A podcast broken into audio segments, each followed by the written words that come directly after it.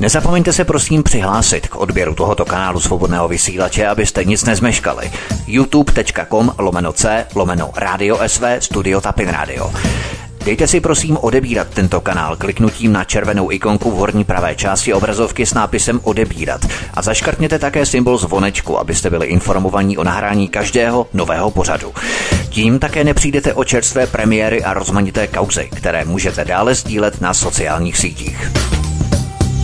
Tak jsme se dočkali, už nám to tady stichlo hudba, no a přihlásil se nám Vítek společně s panem VK, takže pánové, já vás vítám ve vysílání a myslím si, že nemá smysl ztrácet čas. Eh, přeji vám krásný den, pěkný pořád a všem posluchačům dobrý poslech. Dobrý den, prapore hvězd a pruhů, tak jsme se konečně dočkali. Já vás všechny zdravím, přeju krásný páteční večer tobě, Petře, milí posluchači, čtenáře Jaronetu a i tobě VK, ahoj. Ahoj Vítku, ahoj Petře, eh, já vás zdravím, zdravím naše posluchače, naše čtenáře. Začínáme opět v pravidelném čase, 20 minut po termínu, takže eh, nebudeme to prodlužovat a pustíme se rovnou do prvního tématu. Já vás všechny eh, zdravím a vítám našeho vysílání. Pěkný večer. My jedeme podle ruského času, jedeme 20 minut pozadu, ale to nevadí. Začneme hned první téma, které s tím přímo souvisí. Ruský velvyslanec ve Washingtonu v rozhovoru odhalil, že ruská ambasáda ve Spojených státech amerických vyšetřuje vliv lobistické právní kanceláře Square Patent Box na odstranění sochy maršála Ivana Koněva v Praze. Velvyslanectví se opírá o investigativní článek Aeronetu, který jako první v České republice rozkryl lobistické pozadí zájmu eh, v rámci právní americké právní kanceláře, která Oldřichu Kolářovi na Praze 6 poskytla zdůvodňovací munici v loni v září při hlasování zastupitelstva o odstranění sochy maršála Sovětského svazu. Poradcem v pražské pobočce Square Patent Box, která pro likvidaci pomníků připravila v loni alibi a posudkovou zprávu, je totiž otec Ondřeje Koláře Petr Kolář, bývalý velvyslanec ve Spojených státech a v Rusku. Takže VK zdá se, že se nitky rozplétají a obrysy pro jaké zájmy v pozadí rodina Kolářových pracuje, vystupují na povrch. Eh, tak eh, to, co je důležité, je vlastně, že Anatolij Antonov, eh, což je tedy velvyslanec Ruské federace ve Washingtonu, tak poskytl ruským novinářům, a to je velmi zajímavé, stanovisko přímo ve Washingtonu na ambasádě, kde se ho novináři ptali na situaci v Praze. Tohle je velice pikantní. To si musíme rozebrat nad rámec toho článku na Aeronetu. Protože proč? Z jakého důvodu se asi tak může eh, velvyslanec Ruské federace ve Washingtonu eh, zajímat o události za Atlantikem na druhém břehu, někde v střední Evropě, někde v Praze. Jaký to má význam? No, naivní pohled by byl, že se jedná pouze o pomník. Rozhodně vás upozorňuje a ubezpečuje, že se nejedná vůbec ani co by se za nehed vešlo, jenom o tu sochu eh, Ivana Stěpanoviče Koněva jakožto maršál Sovětského svazu a osvoboditele. Vůbec a vůbec a vůbec ne. Rusko totiž konečně pochopilo to, co vlastně mělo, nebo čemu mělo být přikročeno podle mého názoru mnohem dříve. Ne teprve v, v době několik týdnů před oslavami 75. Eh, výročí, výročí eh, konce druhé světové války, které se teď vlastně ty oslavy připravovaly eh, v Rusku. Vladimir Putin ty oslavy nakonec musel odložit kvůli koronaviru. To znamená, že nebude Eh, přehlídka 9. května na Rudém náměstí, nebude tam ta vojenská přehlídka, je to prý odloženo kvůli koronaviru, bude to odsunuto na pozdější dobu, tento rok, někdy možná na podzim, při nějakém eh, vhodném datu, ale eh, reakce velvyslance ruského ve Spojených státech, kdy poskytl rozhovor ruským novinářům a vyjádřil se k demolici, tam doslova uvedl demolice sochy maršála Koněva, je pouze ukázkou toho, že Rusko si konečně uvědomilo, čemu dochází.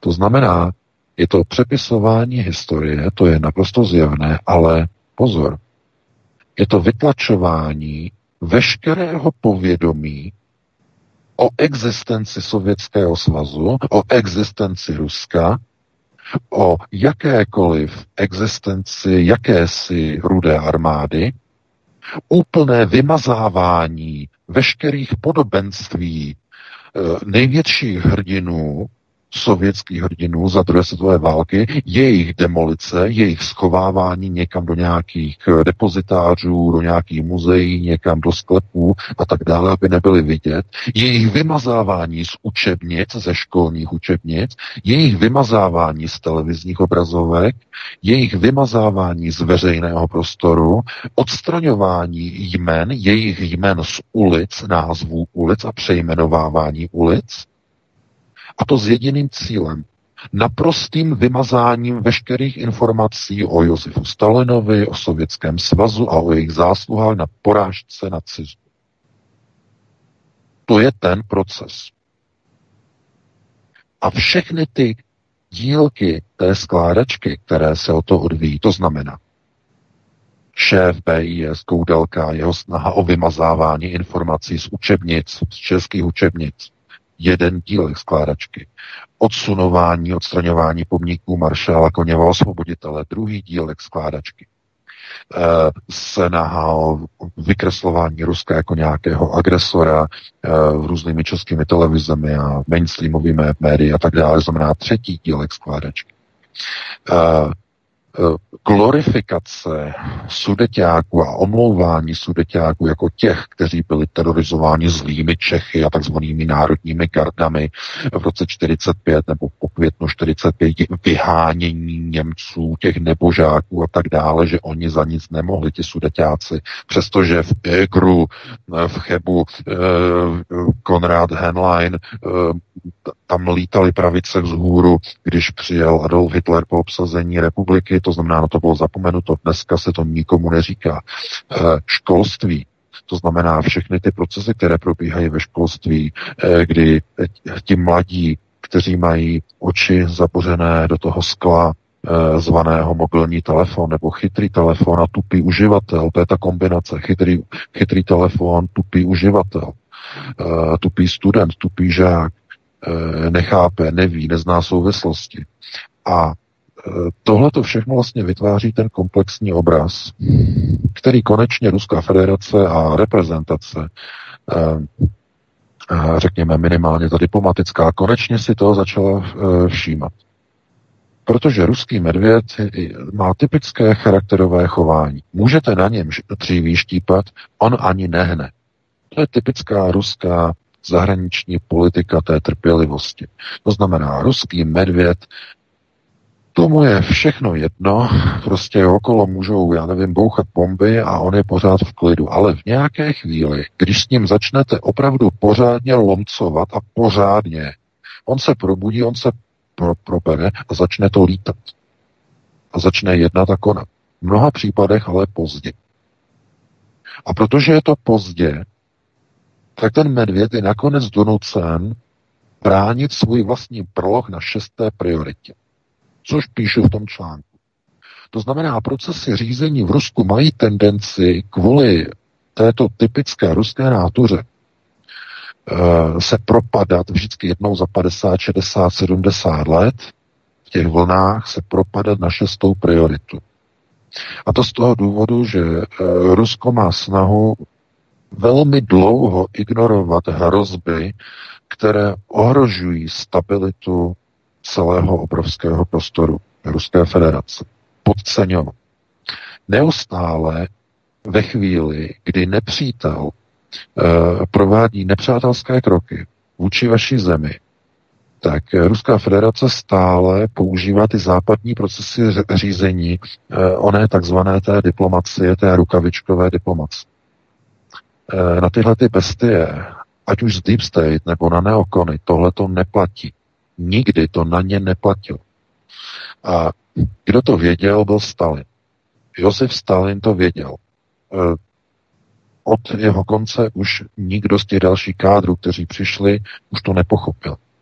Brežněv, ten byl kádrem, který e, měl sice určité znalosti, ale on už do značné míry vlastně byl v té linii o něch eh, globalčiků, o něch globalistů, protože on přistupoval eh, k procesům řízení de facto na základě dohody se západním nepřítelem.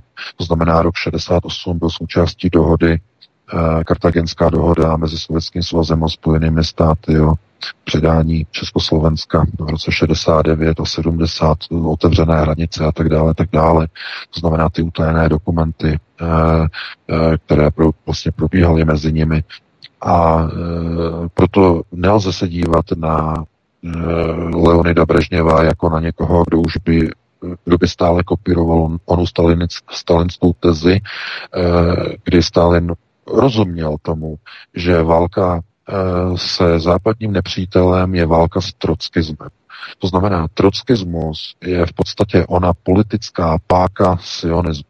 Trockismus eh, byl vlastně až do roku 45 nazývaný stále trockismem. Teprve po roce 45 eh, se začalo používat to označení sionismus. Protože sionismus před rokem 45 ještě neměl tu tu imperativní pozici nebo ten výrazový étos, tu polohu, eh, že by vyjadřoval tenhle ten název eh, skutečnou charakteristiku onoho trockismu. Znamená, do roku 45 to byl trockismus, od roku 45 už se spíše tomu říká sionismus eh, a po vzniku Izraele izraelský sionismus specificky. To znamená, že Rusko v podstatě jako nástupnický stát Sovětského svazu se dostává znovu po zhruba těch 75 letech do té pozice, že hrozí propadnutí procesu řízení až dolů na šestou prioritu. To znamená na válečnou. Je to, je to vidět ve všech těch vlastně operacích, které probíhají, jak tedy ve Spojených státech, naprosto logicky, ale především v Evropě v poslední době to, kde se teď nacházíme v Evropě, to je polovina 30. let minulého století, rok 35-36 přibližně.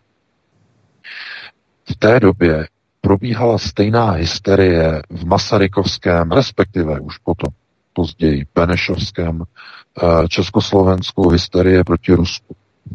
To znamená velké antipatie proti Rusku, ono nálepkování, labeling, takzvaný uh, tehdejší pražská elita nenáviděla uh, sovětský svaz, stalinistický sovětský svaz a tak dále.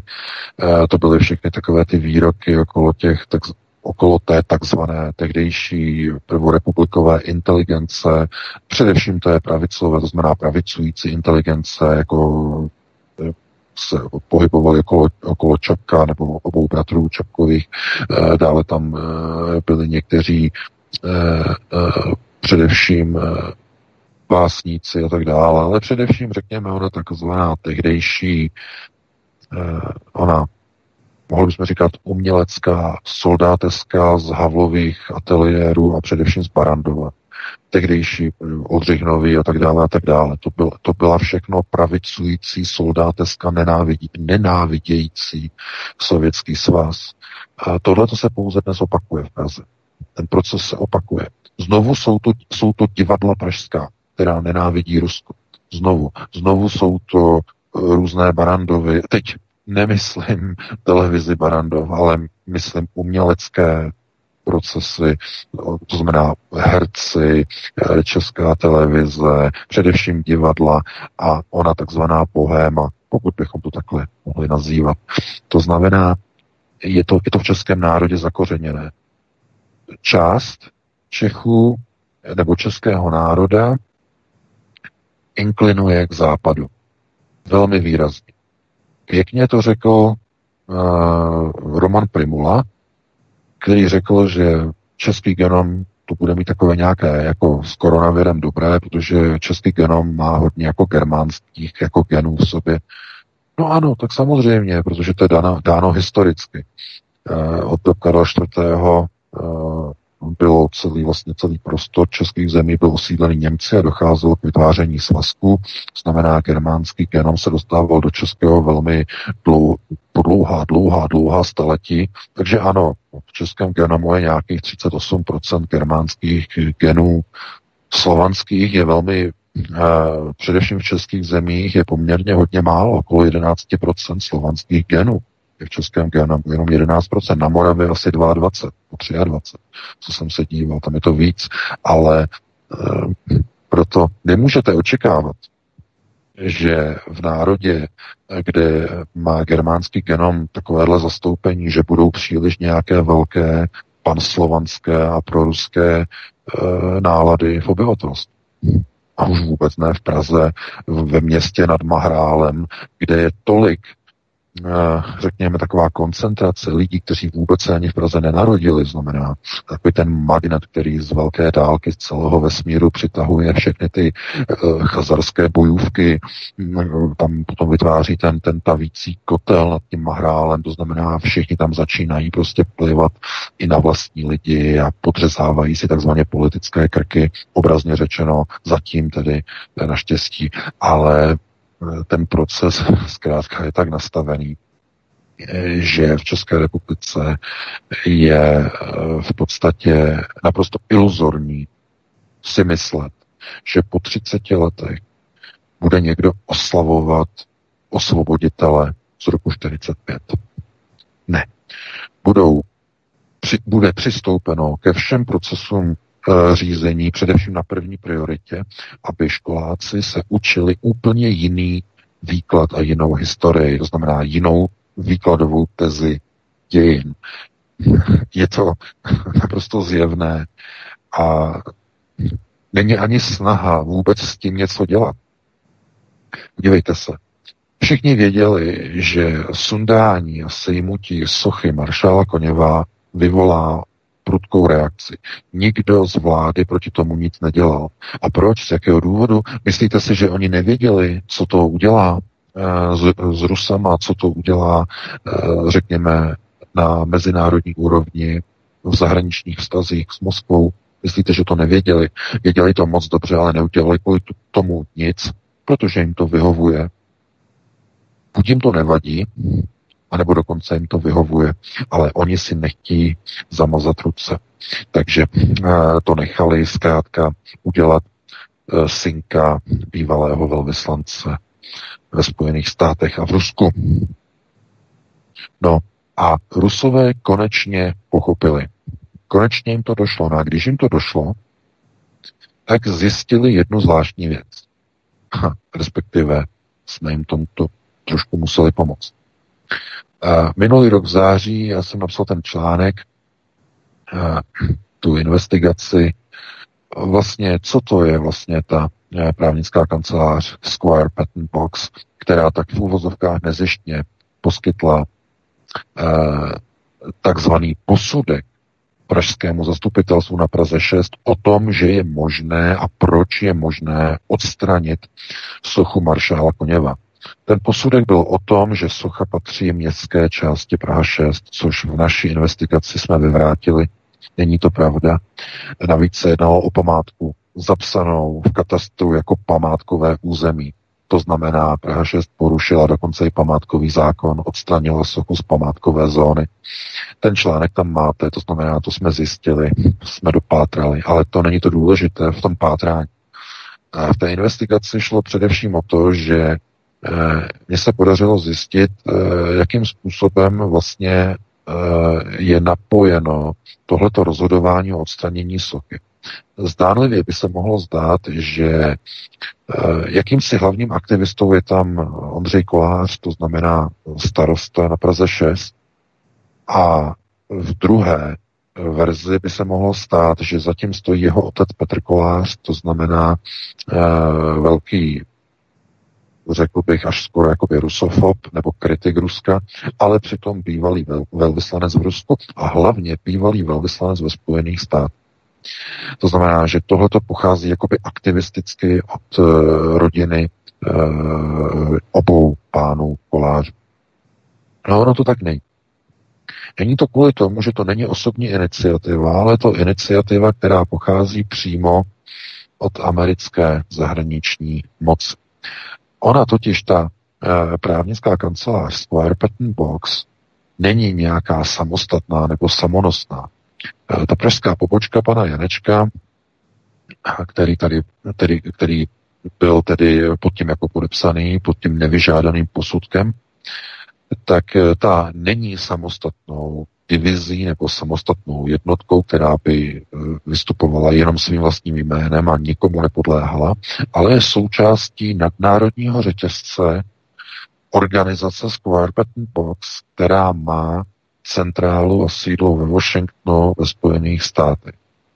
To znamená, je to taková pavučina, takový spletenec mnoha, mnoha právnických kanceláří eh, po celém světě, a tyto kanceláře, kromě toho, že provádějí právnickou činnost, tak především pro, provádějí lobby. Ale pozor, nadnárodní lobby, americký lobby. A když mluvíme o americkém lobbingu, tak v té investigaci jsme zjistili, že Square Patent Box má velmi zvláštní zajímavou historii ve Spojených státech. Je to, eh, je to organizace, která kromě té právnické činnosti se daleko více než právnickou činností zabývá mohutným lobbyingem ve Washingtonu v okolí Kapitolu a Bílého domu. E, tato společnost, tato kancelář nebo nadnárodní organizace lobistická e, prováděla e, lobistické práce pro Eh, Erdoganovu vládu, pro samotného prezidenta Tajipa Erdoana, eh, když měl problémy s Izraelem a potřeboval takzvaně ve Washingtonu eh, protlačit některé věci, tak si najal právě Patton Square Box. Stejně tak tahle společnost zastupovala saudsko-arabskou královskou rodinu, když se snažila nakoupit od americké vlády zbraně, které v té době byly v takzvaném vyhrazeném exkluzivním režimu a Pentagon je nechtěl prodat soudu. To znamená velice pokročilé zbraně. Takže tam opět Square Patent Box eh, takzvaně loboval. Ale co je důležité, eh, tato kan- kancelář eh, byla sponzorem jak volební kampaně Baracka Obamy v roce 2012, tak byla i v roce 2016 sponzorem kampaně Hillary Clinton. To znamená, v obou případech eh, tato lobbystická agentura nebo kancelář sponzorovala demokraty. No a konkrétně to nejsou demokrati, ale to je samozřejmě deep state, nebo takzvaní neoliberálové, abyste tomu rozuměli. Uh, deep State jsou neoliberálové, to znamená obrácená strana, odvrácená strana nebo opačný protipol takzvaných neokonů, čili neokonzervativců, kteří jsou stělesňováni naopak republikán. To znamená, Deep State jsou neoliberálové. A právě Deep State eh, je hlavním vlastně lobby, lobistickým a lobbyingovým Eh, řekněme, příjemcem veškerých služeb této právnické kanceláře z Washingtonu. A z tohoto důvodu se ruský velvyslanec v tom rozhovoru o tomto zmiňoval, že uh, ruská strana a ruské ministerstvo zahraničí začalo prošetřovat vliv uh, této americké lobistické organizace na uh, odstranění sochy maršála Koněva v Praze. Protože je jasné, že velvyslanec v Rusku by se nezajímal o nějakou sochu v nějaké Praze. To je snad každému jasné. Tohle to je pouze důkaz toho, že Rusové řeší daleko větší rámec. Američtí eh, neoliberálové, tedy Deep State, skrze svoji lobbyingovou a lobistickou organizaci Square Patent Box vytlačují veškeré informace veškeré zásluhy a e, řekněme veškeré pozice Ruské federace ze střední Evropy hned v několika zemí. Ať už je to v Česku, kde e, nový pražský magistrát pan Hřib pánové Čižinští a další přejmenovávají ulice na, řekněme jako provokativně, ulice, kde sídlí ruské velvyslanectví v Praze, bylo přejmenováno na ulici onoho zastřeleného uh, ruského politika, uh, pana Romancova, myslím, nebo jak se jmenoval ten zastřel, už si nepamatuju. Němcov, Němcov jo. se jmenoval. Němcov, Němcov, Romancov ne, to je zase ten aktivista. Němcov ano. Takže eh, to má být prý údajně přejmenováno, ta ulice, a jako na, na provokaci ruské ambasádě v Praze, to jste možná slyšeli, je práce pana Hřiba a té skvadry, která se tam pohybuje, která tam okupuje radnici. A e, to není všechno, jim to nestačilo. Oni museli ještě teď odstranit na Praze 6, e, dělat další provokaci, odstranit sochu maršála Koněva. Znamená, Rusové to začínají konečně chápat. Je to součást procesu vytlačování veškerých zmínek a informací o zásluhách Sovětského svazu a rudé armády na osvobozování Československa v roce 1945. A je to kvůli tomu, že už nazrál čas nazrál čas kvůli tomu, že je to 75 let. A to jsou tři generace. Tři generace lidí, když to budete počítat, nebo dokonce čtyři, pokud počítáte generaci jako 20 let, tak skoro čtyři generace lidí, a to, je, to jsou a, a většina těch, co tam bojovala, tak až na nějaké výjimky, samozřejmě, kterým je dneska, nevím, 90 a podobně, 85, 88, 90, tak ještě žijou samozřejmě ti vojáci, ti pamětníci živí, no ale už jich moc není. A z tohoto důvodu je možné začít přepisovat dějiny. To znamená vykládat dnešním dětem a školákům, že ve skutečnosti Sovětský svaz rozpoutal druhou světovou válku společně s Adolfem. Oni, teď se to, takto se to teď vysvětluje dětem. To možná vůbec ani nevíte, co se vaše děti dnes učí za sračky v českých školách. Ano, Sovětský svaz rozpoutal společně uh, s Hitlerem druhou světovou válku. Ano, to jsou ony koudelkovy teze. Samozřejmě takhle teď se děti budou učit o, na základě rozhodnutí Evropské unie. A proč Evropské unie? No vy si nepamatujete, co proběhlo minulý rok v září v Evropském parlamentu? Ti dobytkové, euro, europoslanci tam hlasovali o usnesení o paměti národu, ve kterém odhlasovali, že Sovětský svaz je spoluviníkem vypuknutí druhé světové války společně s nacistickou třetí říší protože si mezi, se mezi sebou dohodli, že e, jako si obsadí prostě území a z toho důvodu Prý tedy uh, Sovětský svaz je spolupachatelem uh, a spoluautorem vytvoření druhé světové války. No a podívejte se, můžeme úplně nechat stranou to chucpe neuvěřitelné, že pro tady to usnesení v září zvedli ruku i oba poslanci SPD, eh, což eh, byl neuvěřitelný přešlap. To, jako, to jsme probírali, to byl velký skandál, ale chápete, tohleto jde, jde o to, že to zkrátka vůbec bylo navrženo v tom Evropském parlamentu a že to tak hladce a jednoduše prošlo. To znamená, že Rusko už má tedy ten kabát v Evropě, to znamená, je spoluviníkem vypuknutí druhé světové války. No a teď, dámy a pánové, to je důležité. Když ti dobytkové europoslanci eh, tohleto odhlasovali v září, no tak pro boha mi řekněte, jak by potom nemohli být v právu na Praze 6 všichni ti zastupitelé, proč by potom neodstranili sochu sovětského maršála? Vždyť oni to mají potvrzené Evropskou unii, že Sovětský svaz byl spolupachatelem rozpoutání druhé světové války. No přece nebudeme stavět sochy, nebo ne stavět, nebudeme přece trpět, nebudeme trpět sochy sovětských maršálů, kteří rozpoutali druhou světovou válku. Chápete? Casus Bailey. Casus Belli. To znamená, tohle to je kauza, která de facto měla ospravedlnit v celé Evropě a ve všech evropských zemích ospravedlnit a připravit onen evropský rámec pro následné kroky, jako například je odstraňování soch sovětských maršálů. To znamená, v září minulého roku přijali rámec.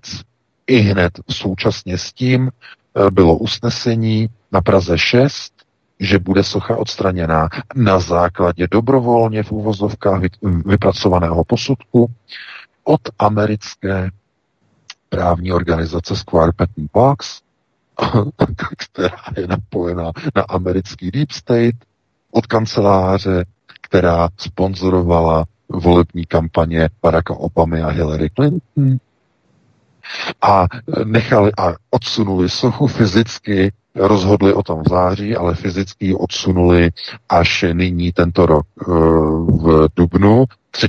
dubna. A kdy to bylo 3. dubna v pátek? No bylo to přesně na výročí eh, kdy v Sovětském svazu 3. dubna 1922 Josef Stalin nastoupil k moci kdy uchopil moc. Stal se generálním tajemníkem ústředního výboru komunistické strany Sovětského svazu 3. dubna 1922, kdy uchopil moc v Sovětském svazu. To znamená, symbolicky na toto výročí odstranili sochu Koněva v Praze. Všechno to dokonale zapadá úplně do sebe, úplně dokonale. No, tohleto všechno eh, já jsem sepsal, já jsem to poslal ruským novinářům, poděkovali mi, jak Komsomolská pravda, novosti další, takže eh, oni to mají samozřejmě dávno, já jsem jim poslal i v, vlastně v tom září ten překlad eh, tady ty investigace o Square Patent Box. A teď se vlastně ozvali znovu zpátky a chtěli nějaké informace ohledně telefonních čísel ve Spojených státech, to znamená těch, na která jsem volal v září, tak jsem jim předal nějaké informace. Oni budou asi prověřovat asi další, další vlastně lidi, kteří stojí za tou právní kanceláří ve Washingtonu a tak dále. A to teď není důležité. Ale co je důležité? Důležité je především to, že je to komplexní rámec a Rusové už konečně chápou, že se nejedná jenom o sochu. Socha je symbol, dámy a pánové. Tady jde o ty nebezpečné procesy, které jsou zatím schované. To znamená, se úplně komplexní vymazání veškerých informací o tom, že Sovětský svaz vůbec existoval, že vůbec nějaké zásluhy měl. No a tím se dostáváme k programovacímu uh, videu, teda je to sága několika dílná, myslím třídílná, když tak mě opravte, eh, programovací sága Hollywoodu The Hunger Games. A The Hunger Games, nebo hladové hry, tam přesně vidíte, jak funguje, jak má fungovat nový světový řád. Celý známý prostor, nebo řekněme dominium, je rozdělený na takzvané kraje nebo distrikty rozdělený. Distrikt 1, 2, 3 až 12. A 13. je nějaký ten zakázaný kraj a tak dále a tak dále. A e, tam vlastně dochází e, k těm konfliktům a ta hlavní centrální moc, to znamená ti vojáci, e, tak e, oni, když některá z těch provincií, když se vzbouří, tak oni úplně zničí, oni ji zlikvidují, vybombardují, prostě provedou genocidu, ale co udělají? Oni, oni vymažou všechny úplně záznamy o tom, že vůbec kdy existovala. Je to takzvaná institucionálně fyzická genocida. Institucionálně fyzická genocída je speciální forma, opravdu, já bych řekl nejbrutálnější forma genocidy, kdy nejde jenom o zlikvidování nějakých lidí, to znamená, že vyvraždíte všechny. Vůbec.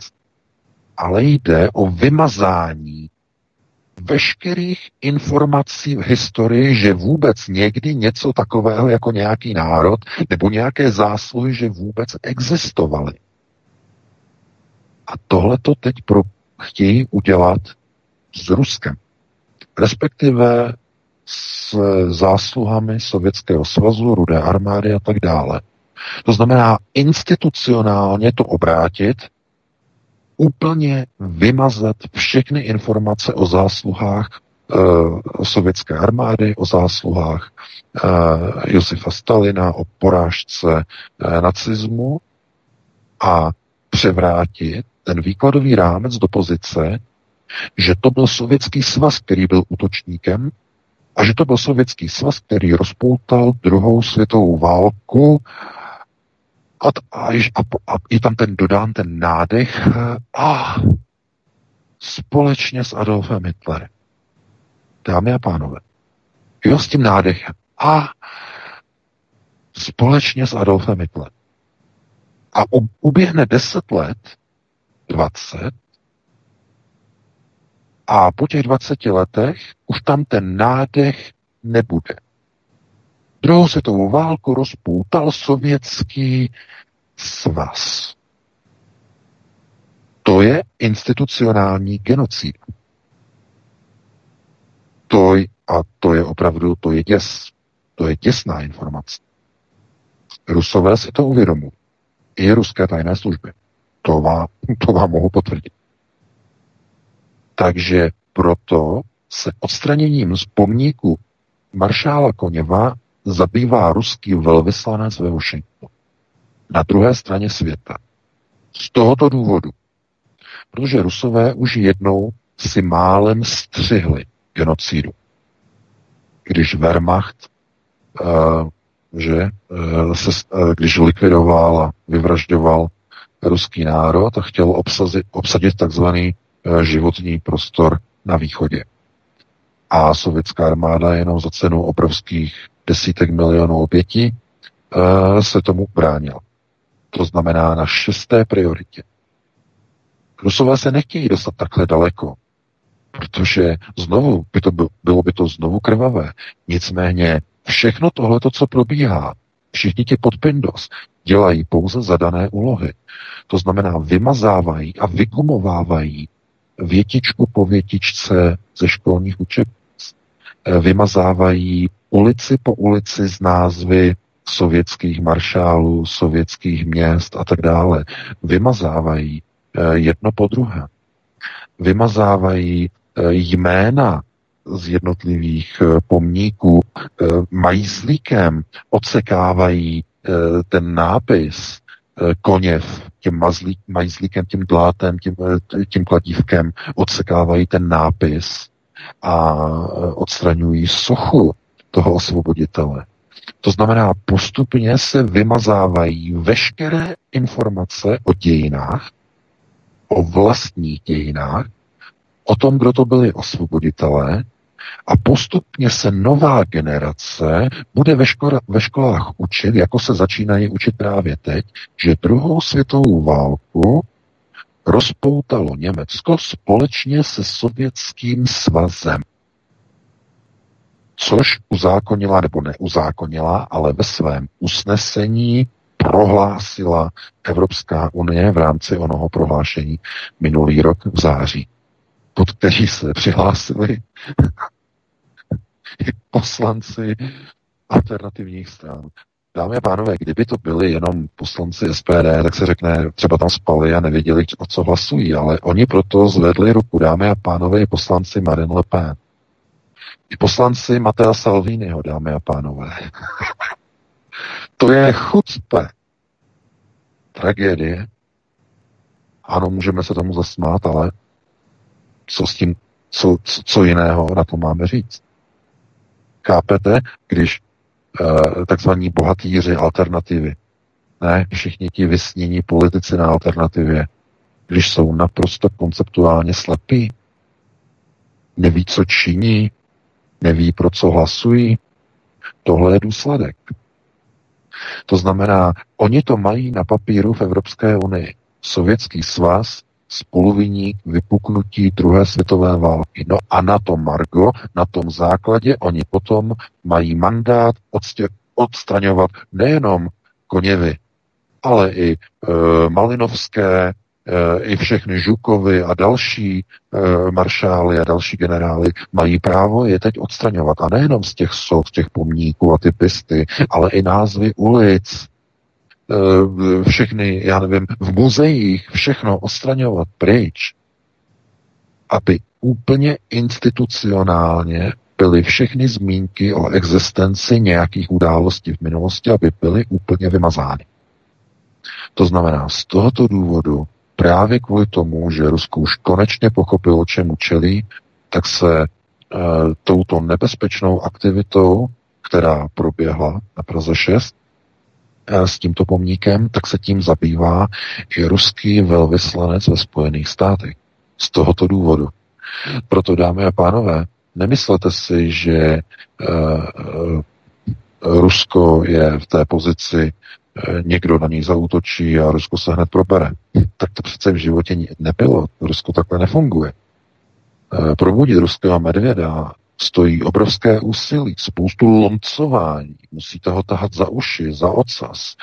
Musíte do něho píchat, musíte křičet, musíte prostě do něho pušit, aby se probral.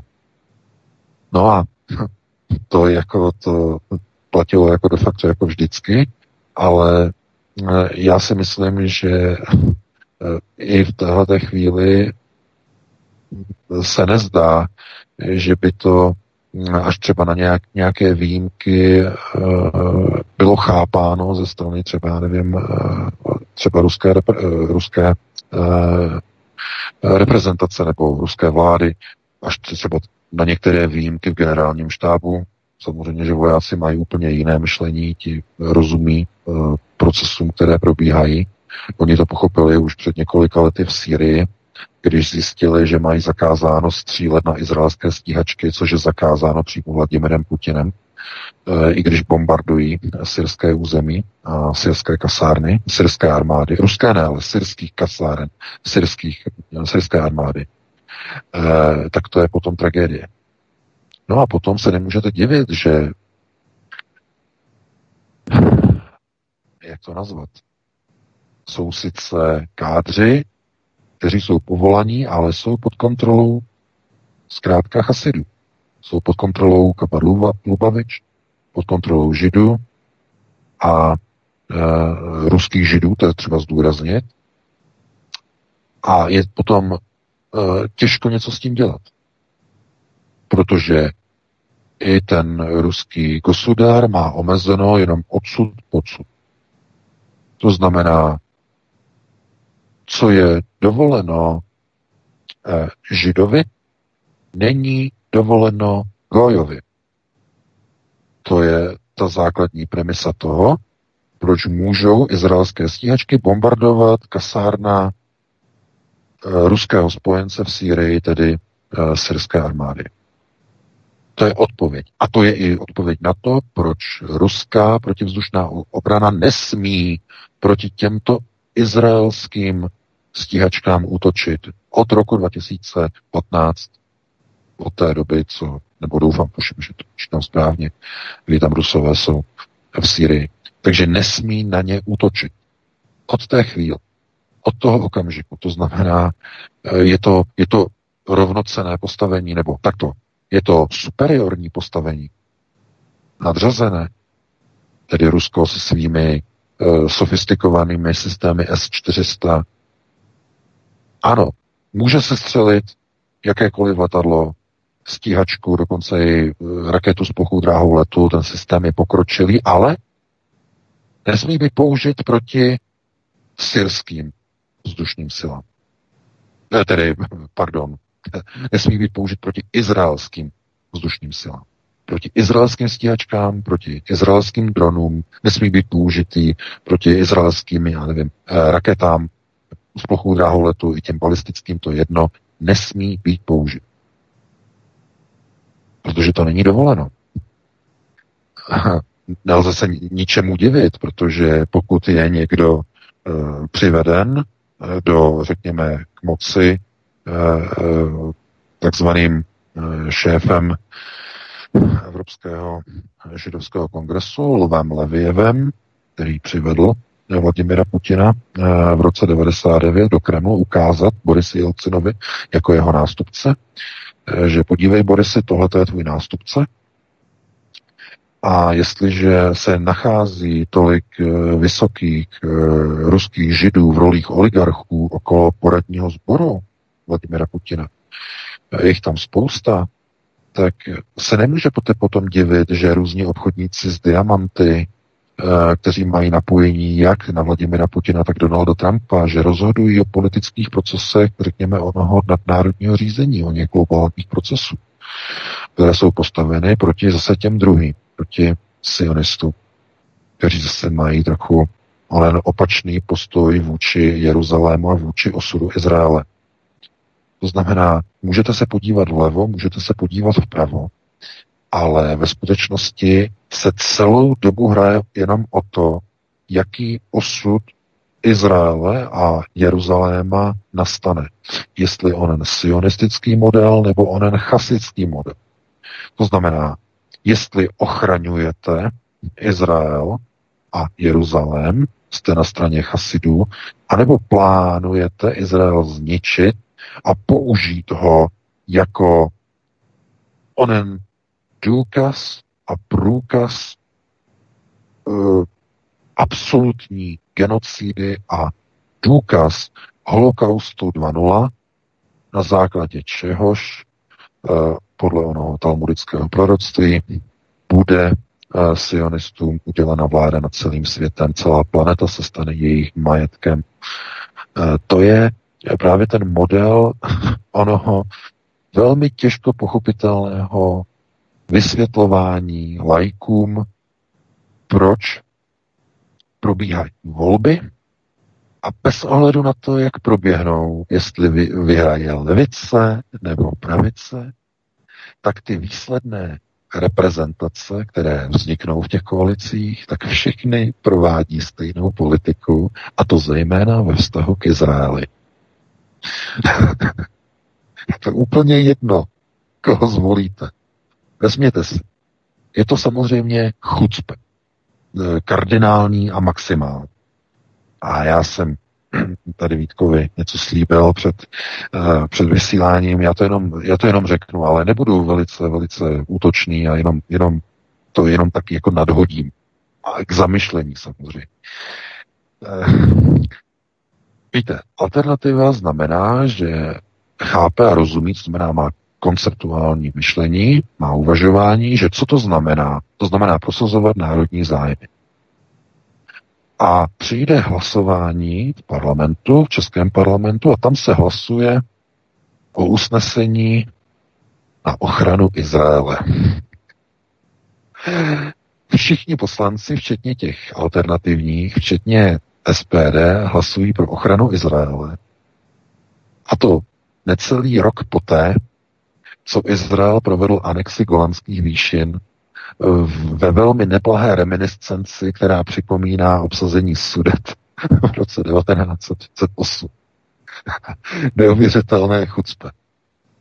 A ještě to šťavnatější chucpe je skutečnost a zjištění, že v celé té poslanecké sněmovně se našel jenom jeden jediný poslanec, který proto nezvedl ruku pro podporu Izraele, a to je šlechtic Karel Schwarzenberg, protože není debil a protože chápe, že nemá smysl on ze šlechtického, eh, řekněme, eh, rodu, aby podporoval Židy, kteří uchopili po šlechtě v 19. století veškerou světovou moc poté, co padly šlechtické rody zhruba na počátku 19. století. Kdo za to může? No samozřejmě Napoleon. Napoleon byl ten, který zlikvidoval poslední zbytky e, šlechty, e, i když potom britské impérium ještě nějakou dobu fungovalo a tak dále, ale eh, Napoleon byl ten, který změnil světový řád.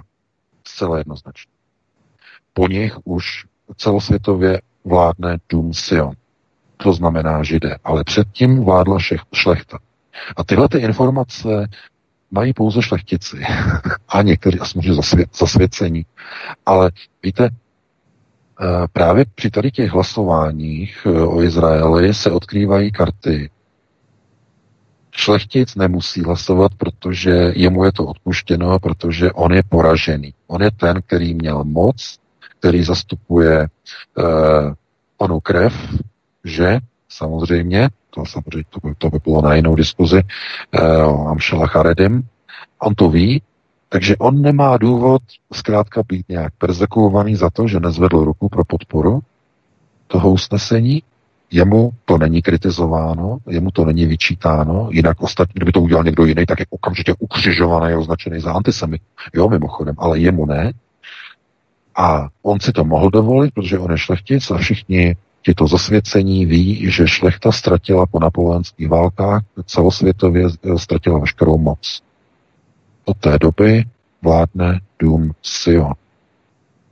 A e, tohleto je zkrátka jenom e, ukázkou toho, že v těchto těch procesech řízení, když e, se snažíte de facto dostat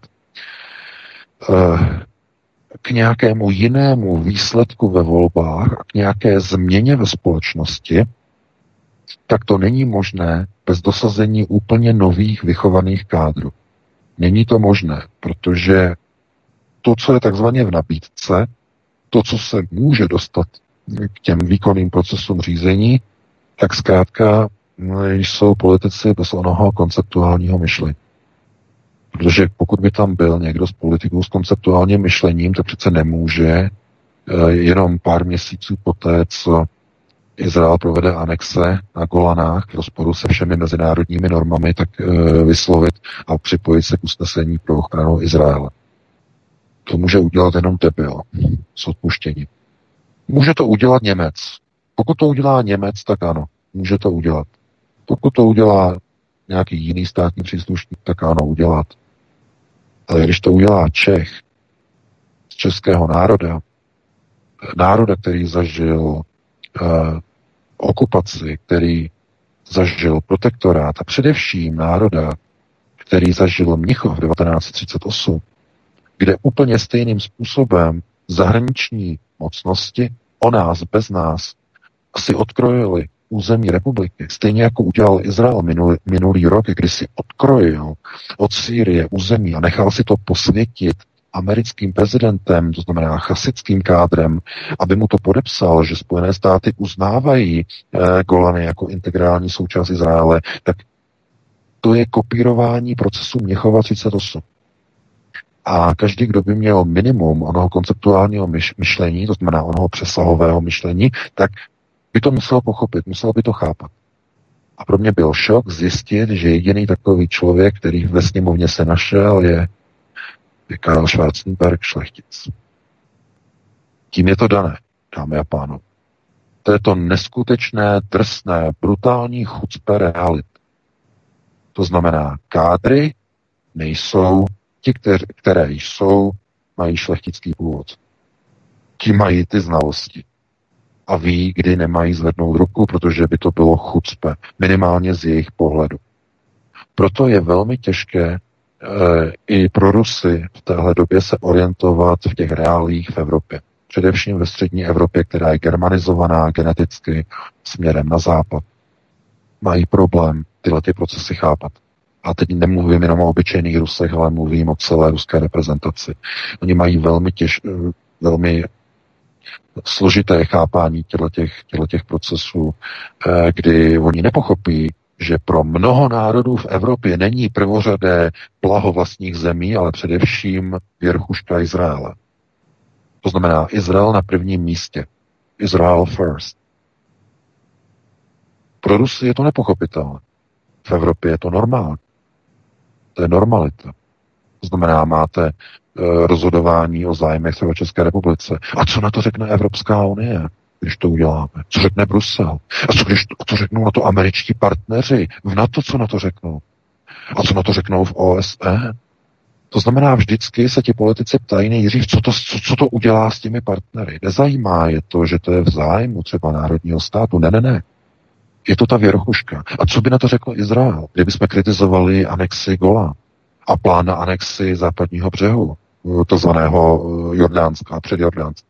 To znamená, jak by, co on by na to řek, jako řekl Izrael, to znamená dívat se vždycky nejdřív na to, co ti partneři a teprve až potom, co na to ten český goj, ten český národ. Tohle to Rusové nedokážou pochopit.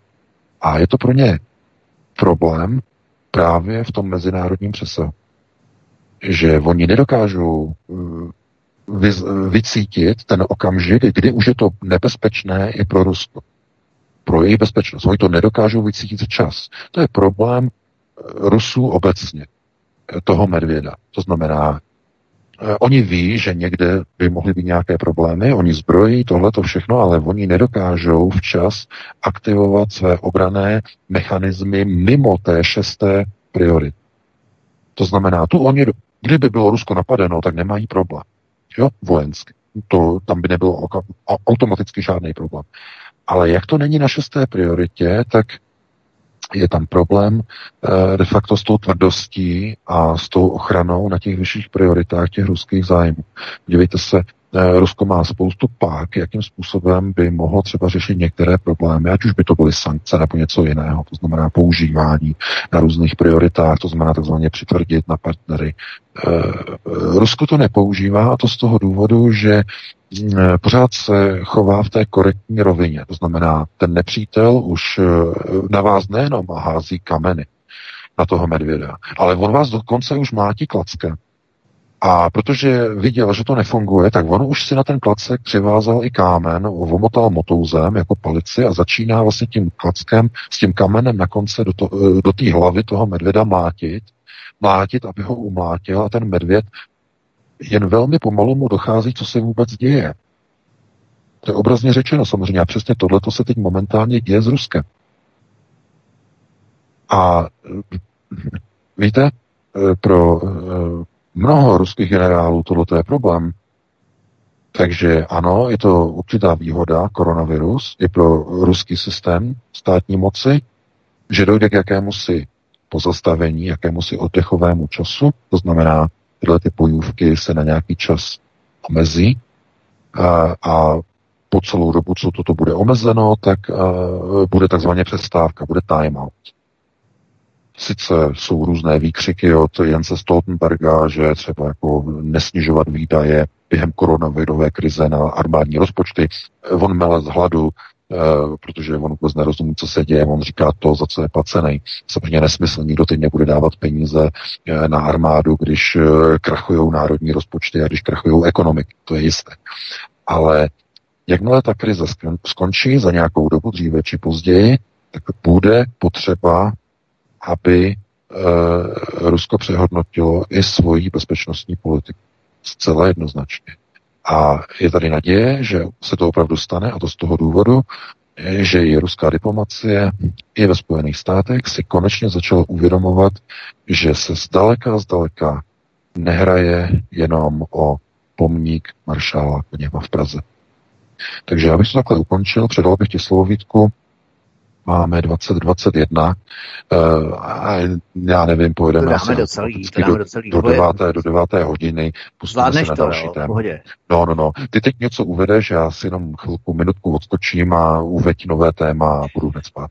Já zkusím trošku obšírně ta letadla, kobercová, kobercová chemické, nebo respektive chemické koberce na Českou republikou, takže si odskoč chvilku. Bude to tak minutu, a to zkusím prodloužit.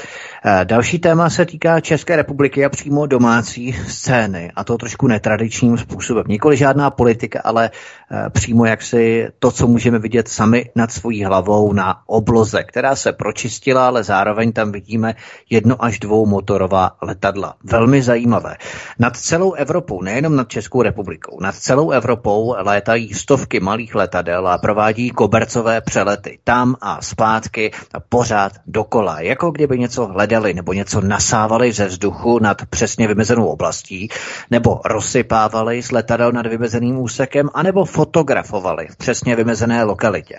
Soukromé cestny, a to jsme viděli jistě mnozí z nás, už se těším, až nám budete třeba telefonovat ve třetí hodině, tak pokud třeba i vy přinesete nějaká další svědectví, protože třeba v Brně tady tak létají hodně cesny. Mám informace, že i v Praze, v periferních částech hodně létají cesny nad hlavou. My jsme si taky toho všimli. Ten motor cesny jednoplošáku je velmi charakteristický. Soukromé cesny a další jedno až a dvou motorové stroje létají sem tam nad severní Itálií, nad Německem, nad Polskem, nad Maďarskem, nad Českou republikou a vyděšení lidé se ptají, proč se to děje až teď, během krize COVID-19. Dříve to nebylo přece. Podobná letadla letala nad Evropou v roce 1986 po explozi jaderného bloku v Černobylu. Ale proč létají teď?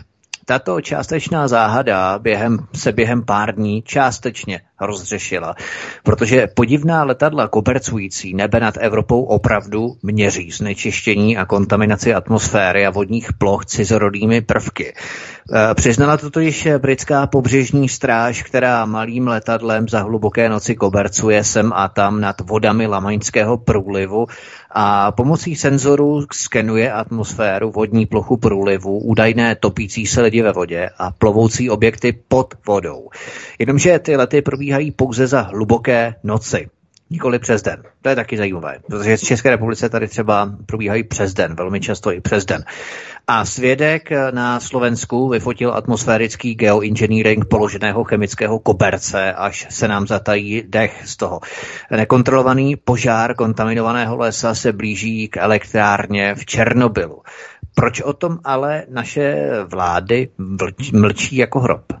Já nevím, jestli jsme třeba v mainstreamu něco nezaznamenali, zaznamenali já, mám taky pocit, že vůbec ani písmenko, což už je také zajímavé, protože pokud by to měla být nějaká, řekněme, nějaké měření, tak proč by obyčejné měření v atmosféře, v dolní části troposféry, vlastně, kde se míchá ten vzduch, ten teplý, horký a suchý vzduch, který ze spoda stoupá do toho studeného vlhkého vzduchu na dolní části troposféry v zhruba výšce 3,5 kilometrů nad eh, zemí a tady vlastně se promíchává ten vzduch a proudí v podstatě v rámci atmosféry eh, na větší části a tak dále. To znamená, že pokud by se mělo jednat o standardní klasické měření, nevinné, ničím jaksi nevybočující, nikoho neohrožující, tak proč eh, to o tom vlády zarytně mlčí jako hrob, když znečištění vzduchu bylo daleko silnější právě před pandemí koronaviru než nyní.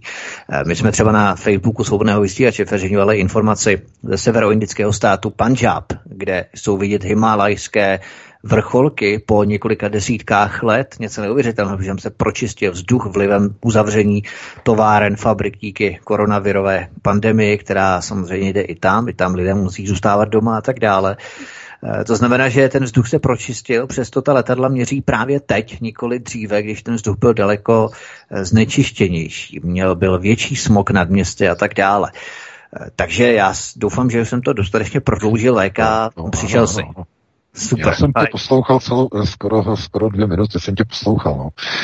Dobře, tak to, to jsem měl vědět, jak bych to prodloužil, bych to zkrátil trošku, nevadí, povídej. Ne, ne, ne, aspoň si to jako předeslal, jo, že si to z toho článku předeslal, nebo z těch článků.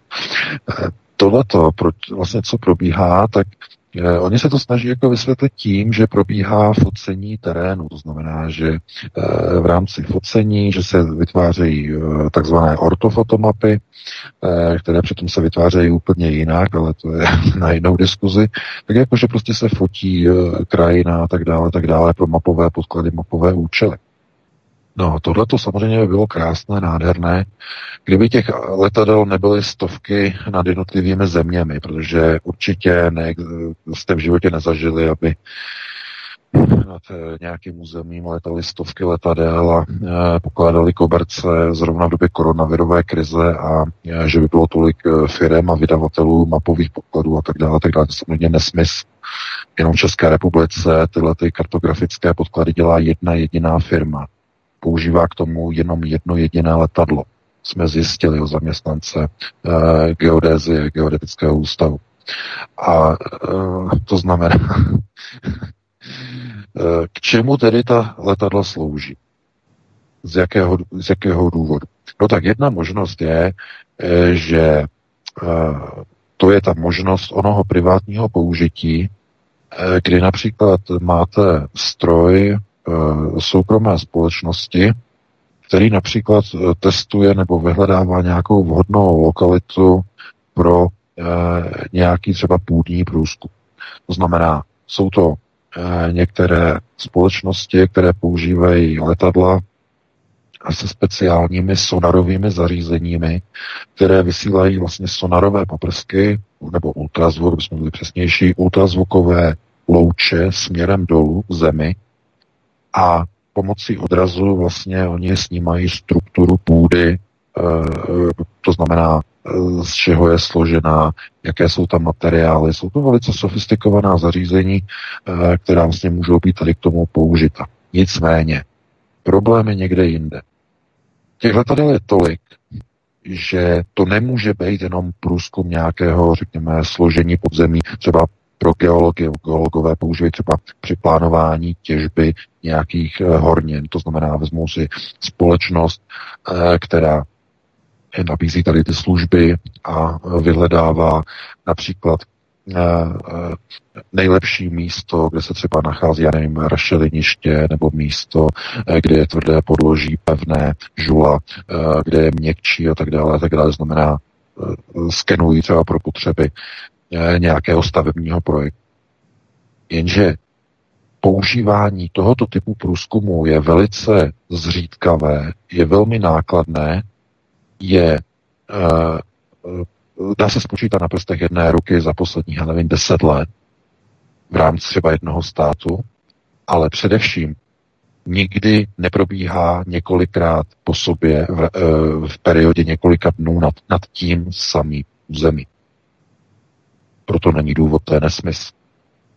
A právě my máme informace, a je to vlastně i na Flight Radar 24, vidíte, můžete si to sami vyhledat, že s rozestupem několika dnů ta letadla se vrací na to své území a znovu, znovu dělají koberec. Uběhne deset dnů, znova koberec. Nad tím samým územím. Tím automaticky je vyloučeno, že by se jednalo o fotomapping, eh, o focení území, protože nebudete přece fotit to samé území každých deset dnů. To je nesmysl. To nedělá ani Google. Ani ten na to nemá peníze. Ten používá snímky, eh, když jezdí tím autem, to, to pro Street View, tak eh, ty mapové podklady sbírá jednou za čtyři roky, za pět let se vždycky vrací, když se změní třeba, nevím, prostředí, eh, se postaví nové ulice, nové baráky, aby to bylo aktuální, ale to je velice finančně náročné, nákladné, takže eh, to se jako nedělá v takhle hromadně, že by to dělal každý člověk nebo každá firma.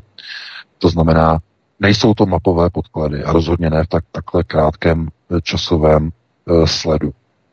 Stejně tak e, není důvod, aby třeba e, společnosti, které dělají ten e, sonický průzkum podloží, aby to samé území po několika dnech skenovali zase znovu, když už jednoho skenovali a musí vidět, co se tam nachází.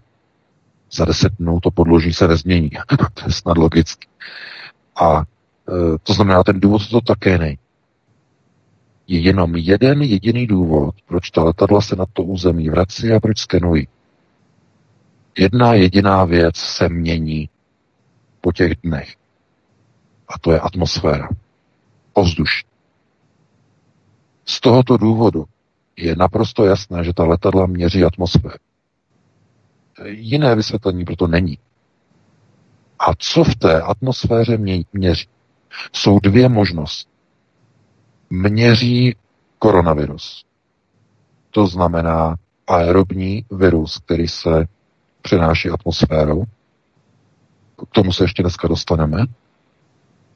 A nebo druhá možnost, je to právě ten problém e, s tím hořícím lesem e, nad Čer, nebo nedaleko Černobyl. To znamená, ten rudý les v Černobylu začal hořet 4. dubna tohoto roku a hořel prakticky 11 dnů a teprve včera prý snad byl uhašen, nebo začalo tam pršet, eh, co jsem četl, takže už snad to tak vážné není. Ale pravda je, že hořelo 11 dnů v, radio, v radiací zamořeném rudém lese v té vyloučené zóně, v té, v té exclusion zone eh, v Černobylu. To znamená, to je ten les, který byl zasažen v roce 86 radiačním spadem po explozi čtvrtého bloku jaderné elektrárny eh, v Černobyl. A za těch 11 dnů se ta radiace dostane přes kouř, s kouřem vysoko do atmosféry.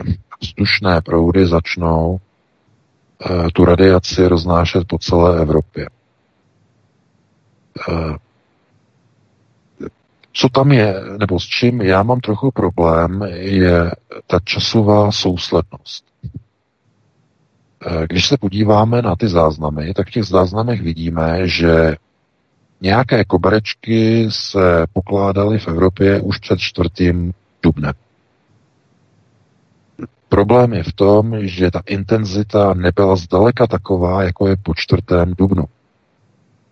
A tohleto je potom velice problematické a sporné eh, určit, jestli to kobercování probíhá primárně kvůli, kvůli možnosti eh, oné radiace, kterou nese kouř z toho hořícího lesa eh, z Černobylu, anebo jestli je to kvůli koronaviru. Protože ten předěl a přesah je tam velice jakoby nejasný okolo toho 4. dubna, eh, kdy po tom 4. dubnu my máme informace, že prostě opravdu to zintenzivnilo, ale opravdu maximálním způsobem ty přelety zintenzivnil. Každý den dostáváme teď do redakce zprávy z celé České republiky, z celého Slovenska. Pane VK, létají znovu, znovu, znovu. Dneska létali čtyřikrát nad naším barákem. Dneska paní napsala e, ze Slovenska. A e, tohleto není normální, samozřejmě. Není normální. Víte, kdyby se jednalo o vyhlídkové lety, to je další možnost, jako že někdo říká, že tak vyhlídkový let vypadá úplně jinak. Při vyhlídkovém letu nepokládáte koberec. Totální nesmysl. Při vyhlídkovém letu létáte typickým způsobem, letíte na nějakou kótu, to znamená kóta. Jo, kóta k něčemu. Z té kóty potom letíte někam jinam, podíváte se, já nevím, na nějaký zajímavý objekt, nad nějaký, já nevím, zajímavý útvar, nad nějaké jezero, e, já nevím, nějaký hrad, nějaký zámek, to znamená, si chcete prohlídnout ze zhora a tak dále, potom zase si to otočíte e, trošku někam jinam, poletíte někam jinam se podívat. To znamená, ten vyhlídkový let vypadá úplně jinak. Pokládání koberce je účelové. To znamená, koberec vymezuje nějaký prostor, který se mapuje. Buď mapuje, anebo skenuje. A teď buď podloží, to znamená zem, povrch se skenuje, anebo vzduch se nabírá do těch lapačů na konci křídel. A nikdo o tom nehovoří. Víte, v médiích by se o tom mělo mluvit. Mělo by se mluvit o tom, že tohle to nezačíná jako obtěžovat lidi jenom přes den. Začínají, oni už létají i v noci. Přinesli jsme ten článek, tu informaci, že vlastně ten stroj pobřežní stráže skenuje vlastně nad kanálem La Manche e, o půlnoci a potom se vrací zpátky a druhý den už nic. A třetí den už taky nic. A potom čtvrtý den znovu letí a znovu skenuje, pak se vrátí a potom zase týden nic. No a proč to není pravidelné? Z jakého důvodu? No, kdyby se jednalo třeba o hlídkování migrantů, no tak by tam byla nějaká patrola pobřežní stráže a nepoužívali by kvůli tomu letadlo, které je velice drahé. A kdyby tedy používali letadla, no tak by tam pravidelně létali. Pořád by se to cyklicky by to střídalo.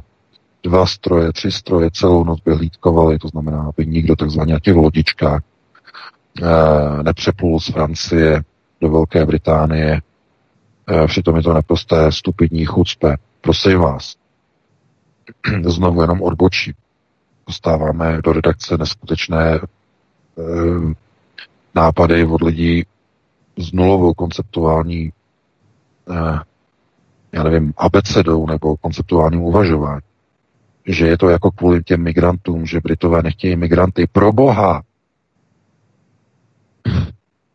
Brexit nevznikl kvůli tomu, že Britové by nechtěli migranty.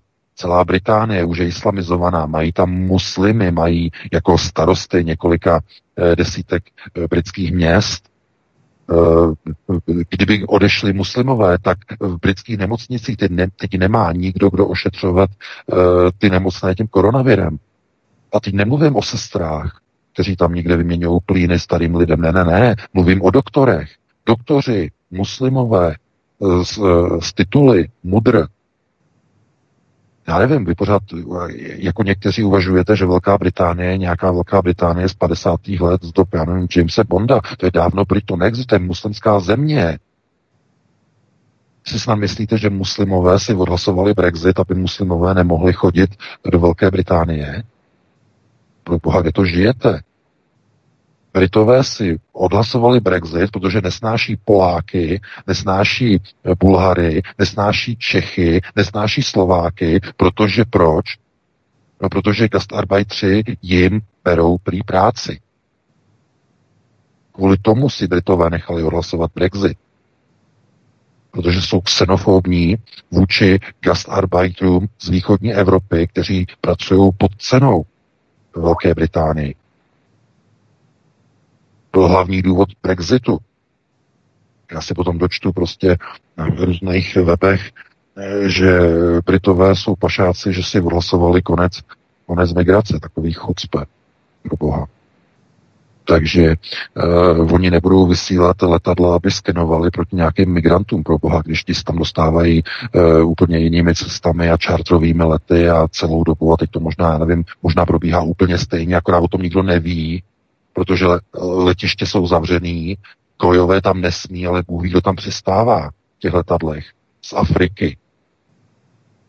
Zrovna jsem si přečetl od, od, od, od Alexe, Alexe Jonese, eh, tam byl článek tohleto, že eh, přicházejí informace z evropských letí, že tam přistávají letadla, že asi vozí migranty místo lodičkama je vozí letadly díky tomu, že nejsou svědci na letišti. To je geniální, ne? VK, já bych tě přerušil totiž od no. středy. No. Vešel v platnost v březnu, vyjednávala Evropská komise totiž o přemístění 1600 takzvaných sirotků ze Řecka a z řeckých ostrovů. A teď jich bylo převezeno 12 ve středu, kolik to bylo, 15. dubna do Lucemburska, teď zítra dalších 50 do Německa Aha. a je v tom programu zapojených přemístění těch sirotků, takzvaných bez doprovodu, dětí bez doprovodu, zapojeno asi, já nevím, jestli 10, my jsme to taky sdíleli na stránkách, facebookových stránkách svobodného vysílače, asi 10 evropských států a 1600 dalších bude přemístěno do Evropy, aby ulovilo tlak Řecka. No, takže to je přesně ono, to je, to je to, to je přesně ono. Eh, tak já to se nemám čas jako úplně sledovat, tak tohle to potom dává smysl, no tak to je potom logický. No a podívejte se, díky tomu, že jsou letadla, ne teda letadla, že jsou letiště zavřená, tak co to znamená? No nejsou tam eh, cestující, ne? To znamená, kdo je to cestující? Je to svědek, který by viděl přistávat letadla, ty migranty, vystupovat na těch terminálech z těch tubusů a, a teď tam není nikdo. Takže teď je takzvaně čistá, je, je, je ticho popěšeně, je e, čistá stopa. To znamená, je všude mrtvo. Nevycházejte do, z domů. Děkujeme, že zůstáváte doma. E, mějte ty roušky. Nevycházejte z domu. A mezi tím šup na letadlo z Libie na e, Charles de Gaulle na letiště hned pěkných pár kousků přivezeme. Nikdo to nezaregistruje. Hmm, teď už to nemusí maskovat, nemusí to, teď už to nemusí maskovat. Je to, je, maskovat. je to naprosto geniální. Je to úplně geniální. A teď lidé nám píšou do redakce, že znova, zase, eh, pane VK, eh, že sleduje Flight Radar, Flight Radar 24, že sleduje a že tam vidí letadla bez insignie. To znamená, že někam letí, letí, letí a najednou zmizí, vypne se a že změní, třeba letí, eh, napsala paní nebo pán, já teď se omlouvám, dostali jsme do redakce, že sledovalo letadlo, které eh, letělo do Polska a těsně před hranicemi si to rozmyslelo a změnilo kurz a letělo zpátky do Prahy. Jo, že změnilo, letělo zpátky do Prahy.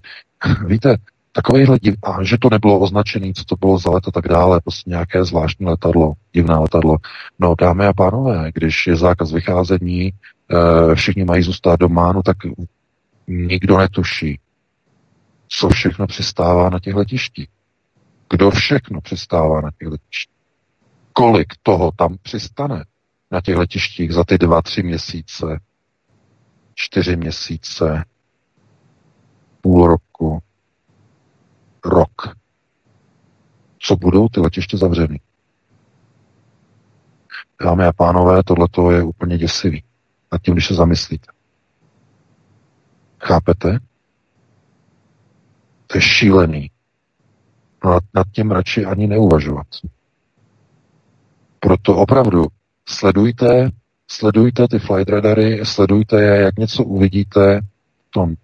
Já nevím, jestli ta free verze umožňuje nahrávání těch letů nebo přehrávání, když to není placený, nebo to nějak nahrát jinak. Sledovat ty lety, zjišťovat, co to je, ale ono je to těžké, protože mnoho těch letů je proškrtaných a jsou tam označené jako unknown. Neznámý důvod letu, neznámý cíl letu, neznámý odlet, neznámý přílet, unknown, neznáme. Jo, to znamená, že tato koronavirová krize umožňuje nebo umožní teoreticky, já neříkám, že se to děje, ale teoreticky může umožnit uh, strašné věci. Proč oni by vozili, dámy a pánové, to je logická otázka. Proč oni by teď v téhle době vozili migranty z Lípy lodičkami neziskovek přes moře do zamořené Itálie, když oni teď v pohodě můžou nabrat ty migranty letadlem přímo někde v Líbii, v Tripolisu, úplně to narvat a odvést to do Paříže na, let, na, na některé z těch zavřených letišť, letišť na Charles de Gaulle e, nebo na jakékoliv jiné. To znamená přivést je tam, přerozdělit. No a díky tomu, že se nesmí přes hranice. Ježíš Maria, to je další myšlenka. No. Taky děsivo. Jestli vás to napadlo. Když jsou zavřené hranice pro vás, nebo pro nás, všechny, pro Goje, kdo všechno překračuje ty hranice takzvaně exkluzivy? Kolik autobusů třeba přejde s přerozdělenými migranty? Z té Francie sem do Německa, tady z Německa třeba do Polska, do Rakouska, do Česka, dál. Chápete? Protože nikdo nejezdí na hranice, nikdo nesleduje na hranicích, jezdí jenom nějaký ti kamionáci a ti si nevšimnou, jestli v tom kamionu, který jede vedle, jestli v něm jsou migranti, to nejde poznat. To znamená to rozdělování těch, já nevím, to je samozřejmě už hodně jako konspirativně naladěný. Eh, oni konec konců by to vůbec ani nemuseli dělat autobusama, ani těma eh, kamionama. Oni by to zkrátka mohli pořád jenom letecky, jenom letecky eh, převést takhle tam na tady to letiště, tohleto, třeba i v noci, aby to nebylo nápadné. V noci přiletí letadlo, vyloží, eh, hotovo, vymalováno. Takže eh, pokud tedy je to tak, jak říkáš Vítku, já to nesledoval, nemám čas všechno sledovat, všechny zprávy, ale pokud se dohodli na přerozdělení a přemístění sirotku, no tak to je samozřejmě onen zkušební balónek. Oni si otestují, dámy a pánové, eh, logistiku. To znamená, kdyby to náhodou pouchlo, kdyby to takzvaně prasklo, tak aby měli alibi. Jo, to znamená, oni si ověří, že to funguje, že ta letadla mohou letat, že na těch eh, na, na letištích nikdo není, že si toho nikdo nevšimne, že to funguje, jo, že to funguje. To znamená předmístí těch, já nevím, 12, 16 prostě dětí a dětských migrantů a oni uvidí, že při těch nočních přenosech nebo transferech, že nikde není problém, nikde nikdo není, nikdo to nevidí a oni řeknou, aha, funguje to s těmi dětmi, to funguje dobře. No tak ono to bude fungovat i s těmi dospělými, ne? Logicky, myšlenka. Takže já se obávám, že tyhle ty eh, konotace jsou, zdal, jsou daleko, daleko za hranou uh, možného vysvětlení. Jsme se dostali vlastně od toho kopercování až tady uh, k těm otázkám, to, které jsou velice zásadní, si myslím. Ale jednoznačně se dá říct, že ta letadla skenují atmosféru a skenují buď eh, tedy kvůli uniklé radiaci z, z lesa v Černobylu, který hořel 11 dní, zdůraznu 11 dní, a eh, nebo tedy skenují kvůli koronaviru. Znamená, to je ta teorie velmi důvodná, eh, že kvůli tomu, že se ten virus nachází na celé planetě, i v místech, kam by se nikdy neměl dostat, tak to znamená, že ten virus se musí logicky šířit aerobně, to znamená vzduchem, nikoliv přenosem, nebo nikoliv jenom přenosem z člověka na člověka nějakými eh, mikrokarpenkami vykašlanými z krku, ale i jinak, to znamená právě aerobně vzduchem na dlouhé vzdálenosti.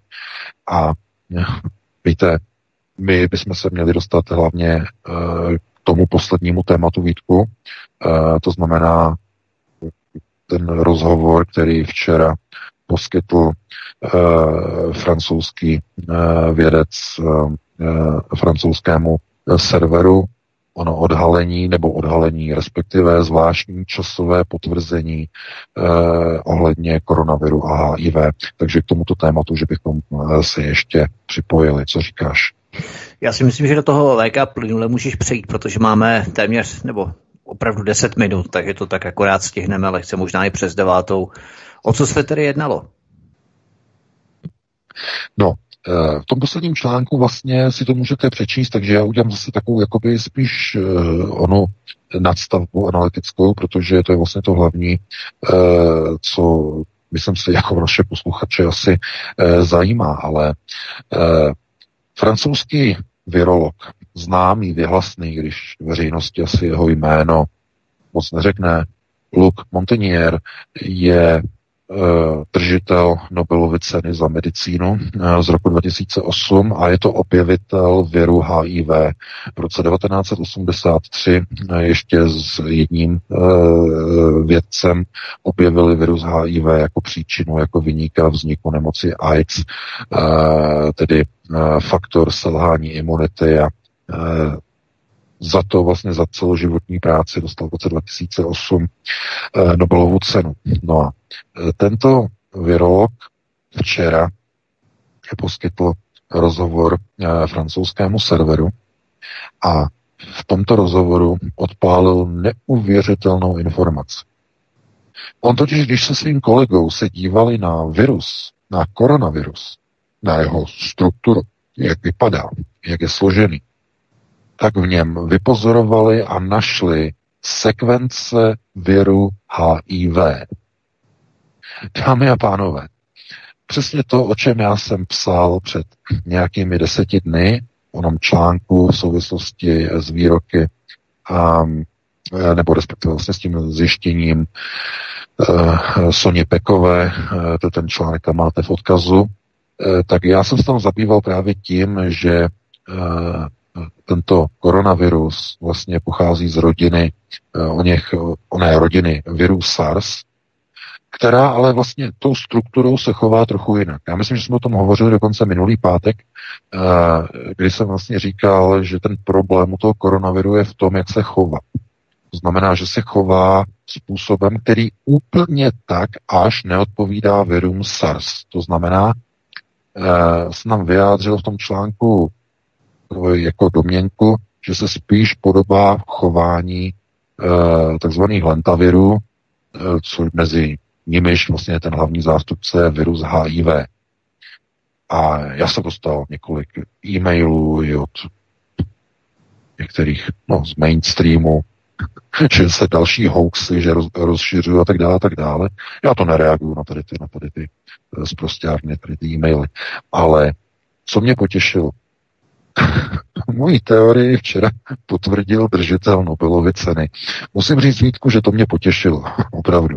A to z toho důvodu, že se, znovu, že se znovu ukazuje, znovu se ukazuje, že mezi konspirační teorií a realitou je rozdíl zhruba několika týdnů, několika dnů, několika měsíců, podle toho, čeho ta konspirační teorie se v úvozovkách konspirační teorie, čeho se týká. No a e, abych to vlastně ještě jenom dokončil, tak e, e Luc, e, tady, ten, tady ten vědec, Luc Montagnier, on v podstatě uvedl, že tam našel, že tam vidí sekvence onoho svého dítěte v uvozovkách, tedy HIV viru, který objevil v roce 83, že tam vidí zcela jasně ty sekvence a že to je ten důvod, proč ten virus je tak nakažlivý, proč je tak rezistentní, že to je ten důvod, proč umírá tedy v uvozovkách tolik lidí I když samozřejmě pozor, s těma číslama musíme pracovat velice opatrně, protože spousta vlád e, si ta čísla různě jako upravuje, ale o to nejde. Jde tady o něco jiného.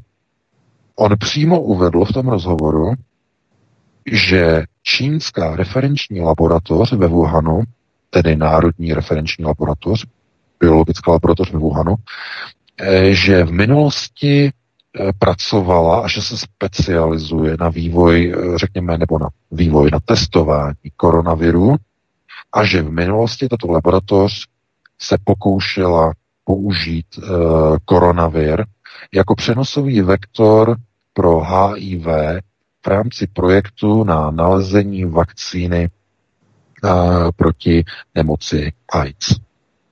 Takže uh, v podstatě uveřejnil informaci a potvrdil výrok Donalda Trumpa a Mikea Pompea, kteří ve středu uvedli v Bílém domě, že zahajují vyšetřování toho, zdali neunikl koronavirus eh, z čínské laboratoře ve Wuhanu. A hned druhý den poté držitel Nobelovy ceny a objevitel eh, viru HIV oznamuje, že ví o tom, že Čína pracovala s koronaviry a že chtěla eh, naroubovat nějakým způsobem virus HIV do koronaviru, aby koronavirus uměl bojovat respektive potlačovat projevy HIV viru jako takového, aby ho uměl eh, takzvaně neutralizovat a tím, aby dokázal vyléčit nemoc AIDS. A eh, že toto prováděla právě laboratoř ve Wuhan. To znamená, takováhle překvapivá informace, takováhle bomba neuvěřitelná, která teď vlastně zaplavuje všechny servery. Nevím, jestli se dostala už do českých médií, do mainstreamu, no možná zítra o víkendu oni objeví, že něco takového zaznělo.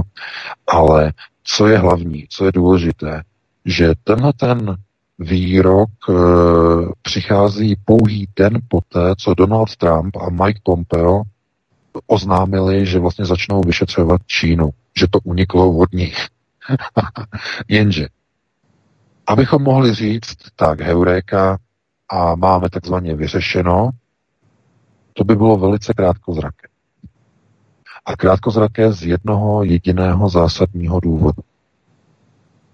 Eh, já jsem tento týden přinesl eh, článek o eh, tom, že Čína vlastně znovu vyzvala Spojené státy, aby řekli, co se stalo minulý rok ve vojenské laboratoři Fort Detrick eh, v Marylandu, kdy Čína má informace, že eh, ta havárie, která tam proběhla, to znamená eh, čistička odpadních vod z laboratoří, to znamená z laboratoří PSL3, PSL4, to znamená laboratoře, kde jsou ty nejnakažlivější viry, tak ta voda odpadní z těchto laboratoří nebyla dostatečně dezinfikována a dekontaminována, když vlastně opouštěla laboratoř a vytékala do řeky.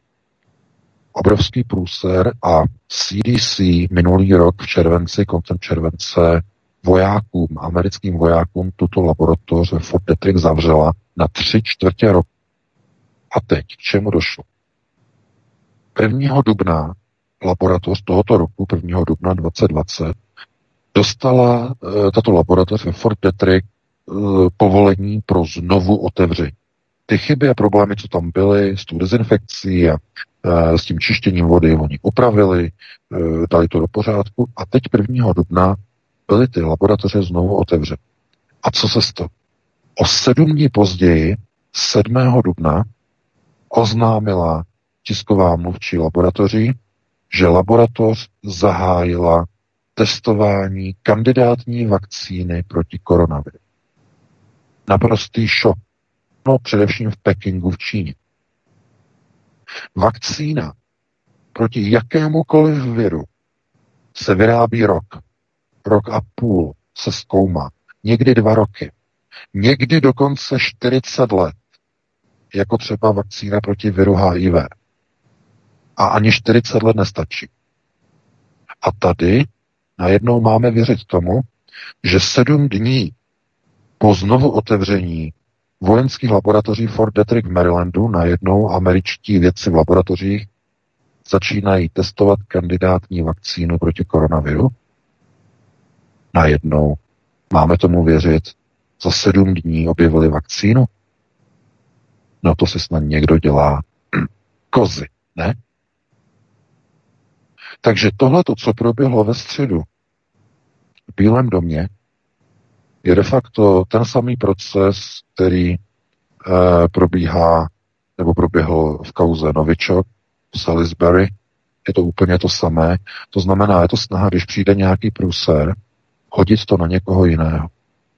To znamená, Čína ví moc dobře, že přišel tento virus od někoho z nějaké laboratoře, velice pokročilé laboratoře. A když se podíváte na internet a dáte si HIV Fort Detrick, tak se dozvíte neuvěřitelné věci. Totiž, o co se jedná? V minulosti, ještě i v počátkem 90. let, eh, čelila laboratoř Fort Detrick eh, podezření, že je autorem viru HIV. Virus HIV, že vznikl počátkem 80. let právě ve jmenované laboratoři Fort Detrick v Maryland. Je to na mnoha serverech debunkované jako konspirační teorie. Podívejte se eh, do Google uh, historie Fort Detrick a vzniku uh, HIV a je to tam vyvracené, že to není pravda, že je to hoax, který si vymyslela ještě koncem 80. let východoněmecká štázy, tajná služba, že to tak není pravda, není to pravda, není to pravda, ale, ale, mluví, ale co je důležité, fakta mluví jasně, že poté, co byl Fort Detrick uzavřený tři čtvrtě roku kvůli havárii a nemohli tam pracovat na výzkumu v těch labo, laboratořích, tak po, po sedmi dnech, po znovu otevření, oni přišli s kandidátní vakcínou proti koronaviru. Po sedmi dnech. Dámy a pánové, doufám, že víte, co to znamená. Ví, co uniklo, mají proti tomu vakcínu z dřívější doby, už velmi dlouho, protože moc vědí dobře, proti čemu mají vakcínu hledat, jakou má mít strukturu, jak má ta vakcína fungovat, jaké má mít e, chromozomy, jaké má mít vlastně e, jednotlivé sekvence RNA, vědí naprosto přesně, s čím mají tu čest. Čínská laboratoř ve Wuhanu nemá nic. Oznamují, oni oznámili minulý týden, že snad do roka, rok, rok a půl, že bude čínské referenční laboratoři trvat, než se jim zřejmě snad podaří najít uh, správ, správný kmen, správnou vakcínu. A tady laboratoř Fort Detrick má po sedmi dnech od otevření má kandidátní vakcínu na koronavirus. Čili dámy a pánové, nakonec se to ukazuje tak, že ve středu americký prezident a Mike Pompeo oznámí, že to, to ne my, to ne my, my ne, ne Fort Detrick, ne, ne, ne, ale Čína.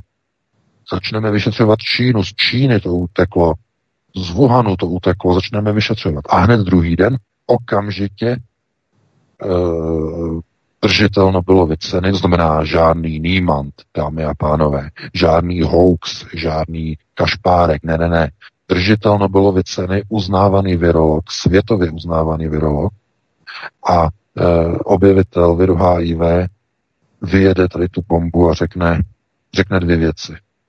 V tom viru se nachází sekvence HIV a s tím virem e, pracovali ve Wuhanu Národní referenční laboratoře.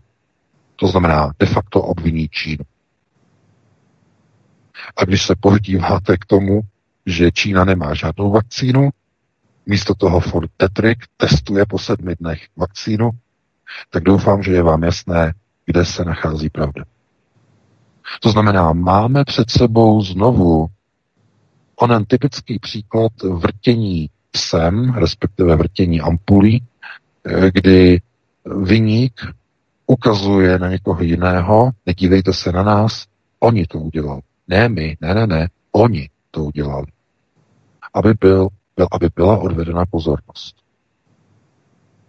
To znamená, dámy a pánové, a víte, tento virolog mluví, z největší pravděpodobností mluví asi pravdu. E, jistě prostě tam je nějaký charakter toho viru HIV, tam je, zcela jednoznačně. Je i dokonce možné, že ve Wuhanu fakt e, testovali prostě koronavirus, ale fakta, fakta jsou naprosto nepopiratelná. Že to nejsou Číňané a není to Wuhan a není to jejich laboratoř, která by byla schopná po sedmi dnech výzkumu přijít s kandidátní vakcínou proti koronaviru a začít ji testovat. To prostě eh, to jsou fakta, to je neodiskutovatelné. Z tohoto důvodu je naprosto ale jasné, dámy a pánové, proč se všechny vlády světa, včetně té české, loutkové, protektorátní, tak rychle a okamžitě zabetonovali a okamžitě vyhlásili zákazy vychází. A okamžitě vyhlásili uzavírání firm a biznesu a tak dále a tak dále a tak dále. No protože to přišlo od někud ze zhora. Přišlo to od Befelu. A teď od koho? No od amerických bratří. Myslíte si, že by uzavřeli eh, evropské státy, národní podniky a národní infrastruktury a eh, živnosti na základě varování třeba Číňanů? Že by Číňané řekli, my vám teď chceme oznámit, že nám něco uteklo od někud. Je to nebezpečný, Eh, tak přijměte nějaké opatření. Nikdo by se tím nezabýval, vůbec ne. Eh, I kdyby, když byly SARSy, když byly MERSy, když byly prasečí chřipky, ptačí chřipky, tak prostě každému to bylo úplně jedno. Nikdo nic nezavíral, ale teď najednou, jako na povel, všechny státy světa zavírají. No proč? No američtí partneři instruovali své ovečky po celém světě a řekli jim, musíte přijmout tady ta opatření, protože je to vážné. A to z toho důvodu, že to je opravdu vážné. My vám nemůžeme říct, proč je to vážné. My vám nemůžeme říct důkazy, ale je to opravdu vážné. Takže protože je to vážné, tak musíte přijmout vážná opatření. Takhle. Úplně stejně, jako to bylo s Novičokem. My vám nemůžeme říct, eh, máme informace, že to udělali Rusové, je to vážné, my vám nemůžeme říct, jak jsme to zjistili, musíte nám věřit, byli to Rusové a tak dále. My tady sice máme laboratoř eh, dva kilometry vedle Porton Down, ale ne, ne, ne, byli to Rusové, eh, takže vy nám musíte věřit, ale my vám nemůžeme dát důkazy, ale byli to Rusové, kteří to napatlali na tu kliku z Kripolova domu v Salisbury. Ne, ne, ne. To znamená, tohle je úplně stejný model. Američané řeknou, američtí bratři řeknou svým přátelům, nebo spíš poskokům, a řeknou jim, musíte přijmout tato a tato a tato a tato, tato opatření. To znamená, v rámci tohoto řízení najednou všichni se postaví do pozoru a všichni zavírají hranice a všichni zavírají firmy a všichni zavírají živnostníky a všichni zavírají obchodní centra a, a roušky na huby a musíte si ušít a kdo si neušije, dostane pokutu a kdo nebude nosit, dostane pokutu a chápete? A lidé na to koukají jako ty ovečky a bé, bé a začnou práskat.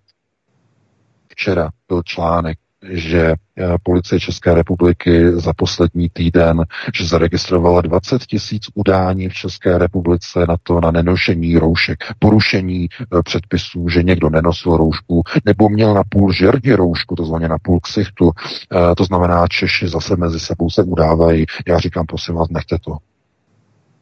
To je tak, proč si Češi mezi sebou jako ubližují? Vy byste měli být sjednocení proti režimu.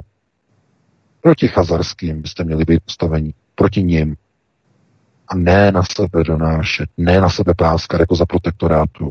Jako když Češi udávali na gestapo. Gestapo potom vyvěsilo cedule, že nechoďte k nám, hlašte to na úřadovny e, četnictva, e, my to nechceme řešit a tak dále, a tak dále jsou ty historické konotace, ty, ty, ty odporné, to znamená uh, opravdu lidé, uh, blíží se léto, uh, lidé by měli pochopit, že jsou jenom součástí nějakých divadel, to znamená některých pře- představení, některých takzvan, takzvaného řízení státní moci. Měli by říct v nějaké chvíli dost, tohle my dělat nebudeme, nebudeme se na tom podílet. My chceme vysvětlit, proč jsou ty nemocnice prázdné Posílají nám lidé fotografie z prázdných nemocnic, kde nikdo není. Prázdná lůžková oddělení, nikdo tam neleží. Kde jsou ty krize? Pojďte nám to ukázat. Kde jsou ti lidé? Kde leží? Kde je ta krize? A to nejsou hoaxy, to jsou informace od zdravotních sester, které nám píšou do redakce, že u nás je to prázdné. Ano, u nás máme, máme tam slepá střeva, máme tam žlučníky a máme tady jednoho pacienta, ten je na infekčním, je tam izolovaný, je tam jeden. No, tak chápete. no víte, a v dnešní době se nerozvíte pravdu.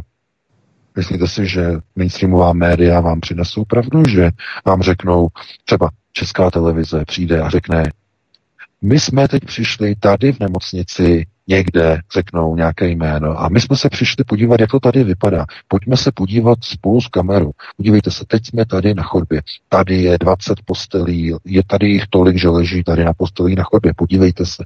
Tady jsou další, nemáme je kam uložit. Situace je kritická. Udělají oni takovou reportáž? Neudělají. Protože by se ukázalo, že žádná taková krize není.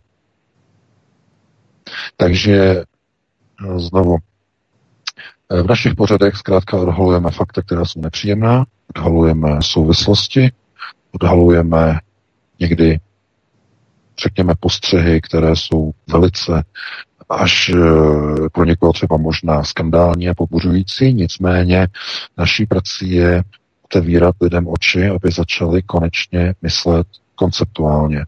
To znamená s přesahem.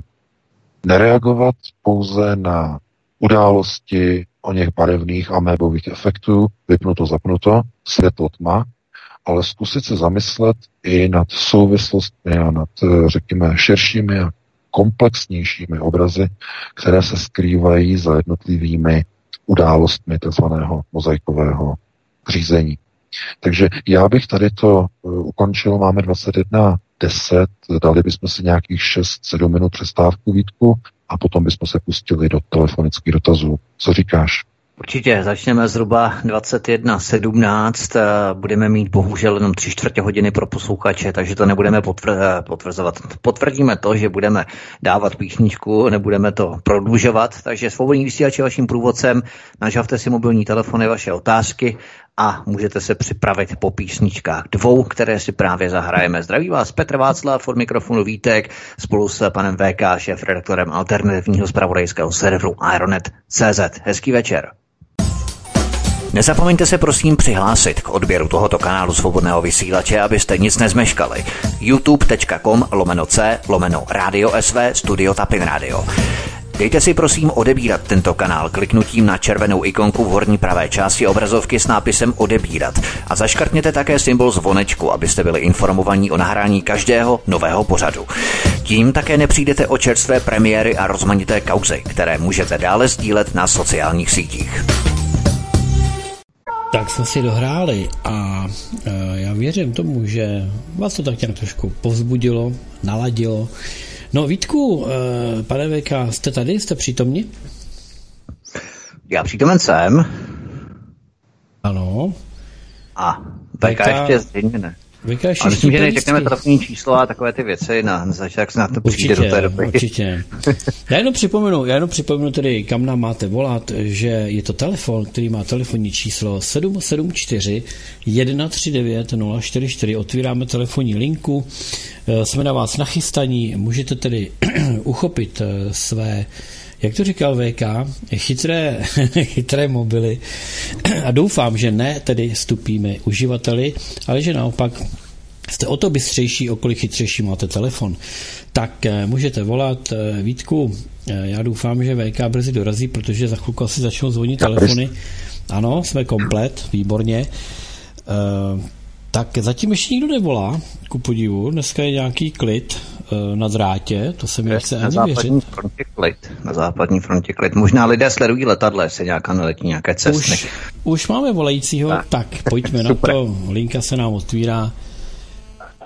Tak uh, já vás já vás zdravím, pochopitelně jste přímo ve vysílání. Dobrý večer, položte otázku. Dobrý večer, tady volá Julek Šustr Stachová. Julku, zdravím, a zdravím. Mám pro, mám pro vás eh, dvě velice zajímavé upřesňující informace. Během celého vašeho vysílání jsem měl zapnutý fly radar naživo a e, po celou tu dobu, to znamená minimálně hodinu, čili po setmění, v Praze stojí velký dopravní letadlo s, označ, s označením no signs, čili tajný letadlo. Jo. A stojí tam a stojí. A současně druhá zajímavá informace, už taky asi hodinu nebo hodinu a půl, čili taky posetmění, pendluje Cessna 152 mezi Roudnící nad Labem, Ústí nad Labem. Vždycky se otočí o 180 stupňů, letí tam zpátky, tam zpátky. Teď to otočila po třetí, ale nevrací se na to samé místo a dělá jako, jakoby kobercový, jako když práškovací letadlo práškuje. Jo. A no. vždycky, když se otáčí, tak vypne odpovídač, aby to vypadalo jako, že přistává, pak se zase objeví. Tak to jenom no. potvrdil, že to, co jste popisovali, to přesně se teď děje mezi Prahou a Ústí nad Labem. Konkrétně v Praze ještě navíc ten dopravák taky no science. Jo. Tak no. to je všechno z strany. Děkujeme. Tak to děkuji. večer. Cené informace. To jsou, děkuji za, děkujeme za informace. No to je, no to je přesně ono. To je přesně ono, tady ty informace zkrátka jenom vykreslují, co se děje. Já eh, jenom říkám, vidíte, že určitě, když se podíváte ne, z okna, eh, že už nesvítí sluníčko, minimálně ne, si myslím. Takže, uh, no, de facto by jako někdo řekl, no, skoro za šera nebo za tmy. Letají, kobercují. To asi toho moc nefotí, ne? Dámy a pánové.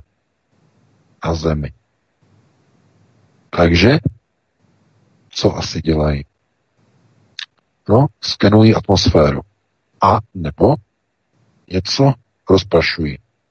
Ale jak říkám, u toho rozprašování tady opravdu jako zdvihám ukazováček a říkám pozor, eh, protože to je méně, méně pravděpodobné, protože ta malá letadla mají opravdu nízkou hmotnost a na ně se nedají namontovat prostě desítky, uh, já nevím, metrákových barelů a potom něco rozprašovat, nějaké aerosoly, to je, na to jsou ta letadla malá, se strašně malou, malou nízkou hmotnost. To, tohleto tudíž to by, kdyby to byla velká dopravní letadla, to je něco jiného, ale tahle ta malá letadla to nemají. To znamená, že to není rozprašování, ale je to monitoring. Monitoring a logicky vzduchu. A jsme znovu u té otázky.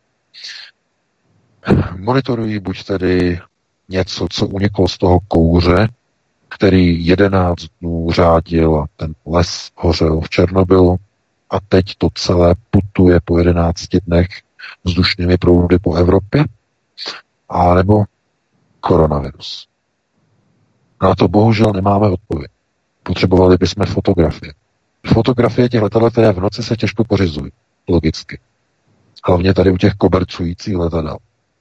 To znamená s nějakým velkým zoomem přiblížit na ta křídla, jestli tam mají nějaké senzory na konci křídel anebo pod trupem zavěšené to by podle těch uh, senzorů těch gondol by se dalo odhadnout.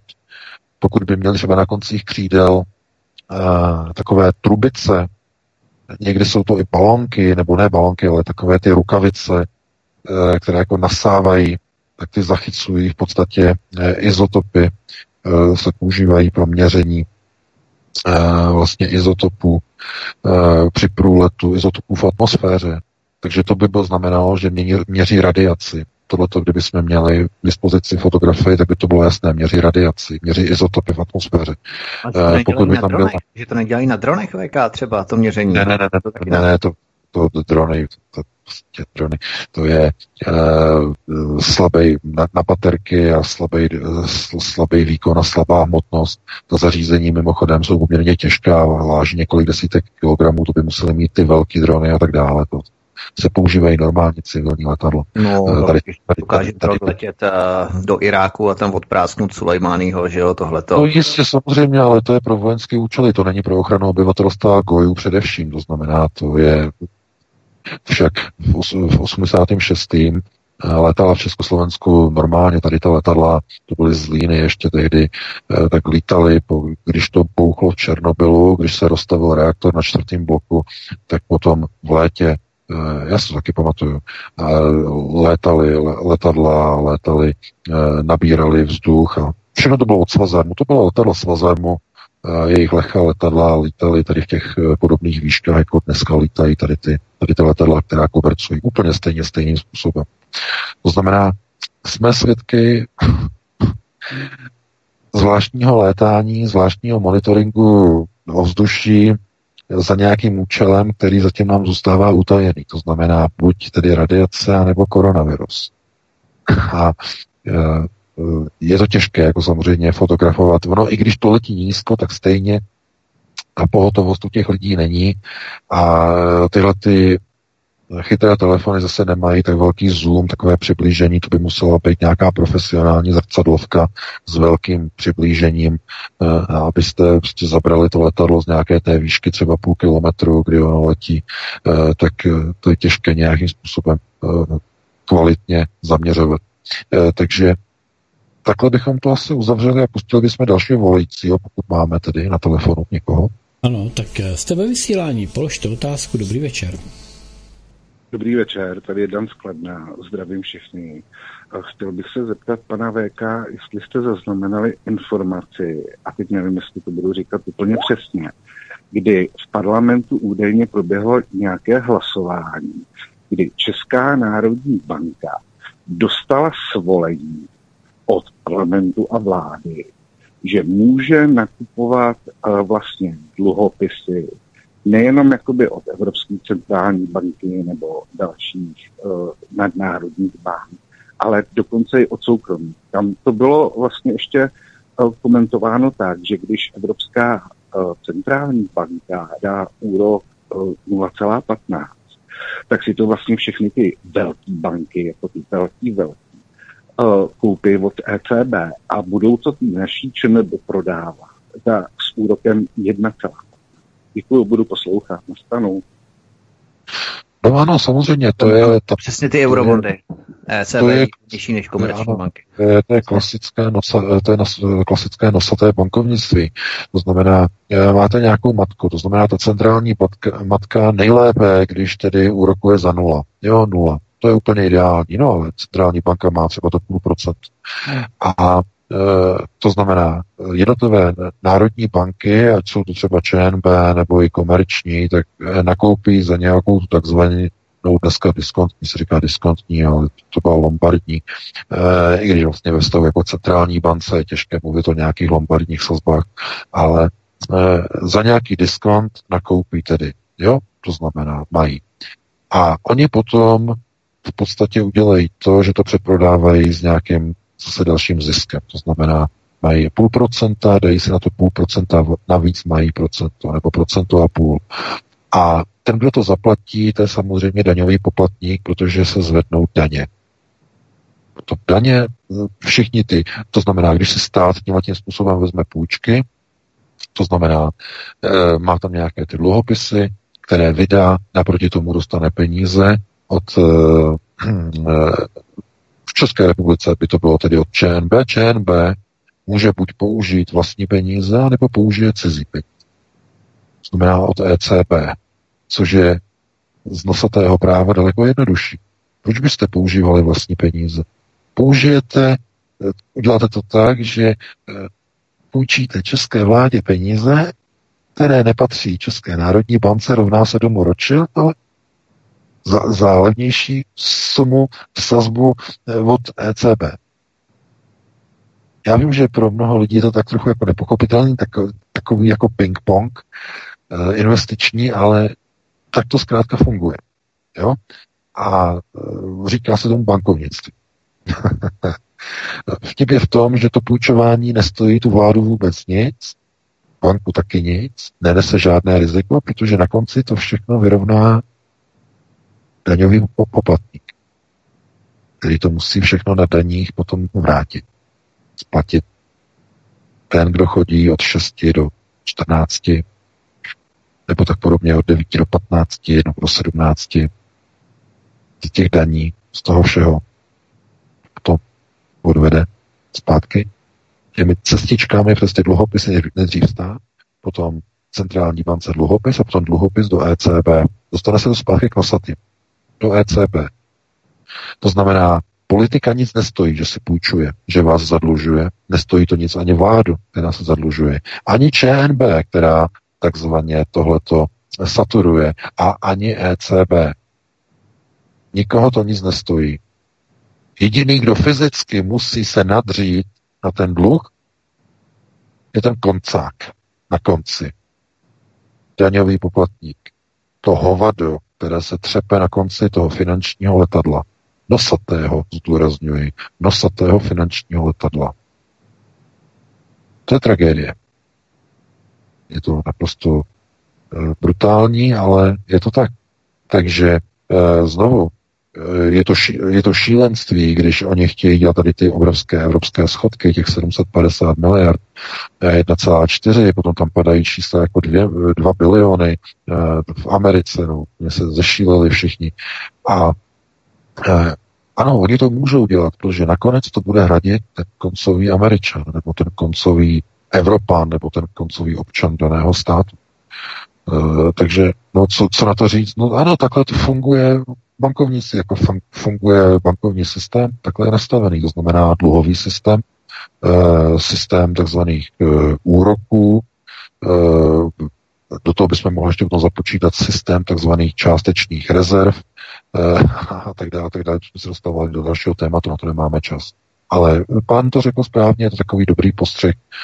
Já doufám, že lidé to jako pochopí, ale kromě toho, že to pochopí, tak nic jiného s tím asi dělat nejde, protože to je zkrátka realita. Ten stát buď si půjčí a bude mít na provoz a bude mít na výplaty důchodů, buď ty dluhopisy vydá a posunuje ČNB a ČNB je pošle a posune e, do ECB, tedy e, do nosaté úschovy, naproti tedy nějakému úroku, plus tedy s nějakým ziskem, který zase půjde eh, Rothschildům, tedy logicky, protože ten rozdíl není zadarmo, že? To znamená, nakoupí za 0,5, prodají za 1,5, anebo poskytnou za 1,0, to znamená, mají půl procentního bodu, mají zisk.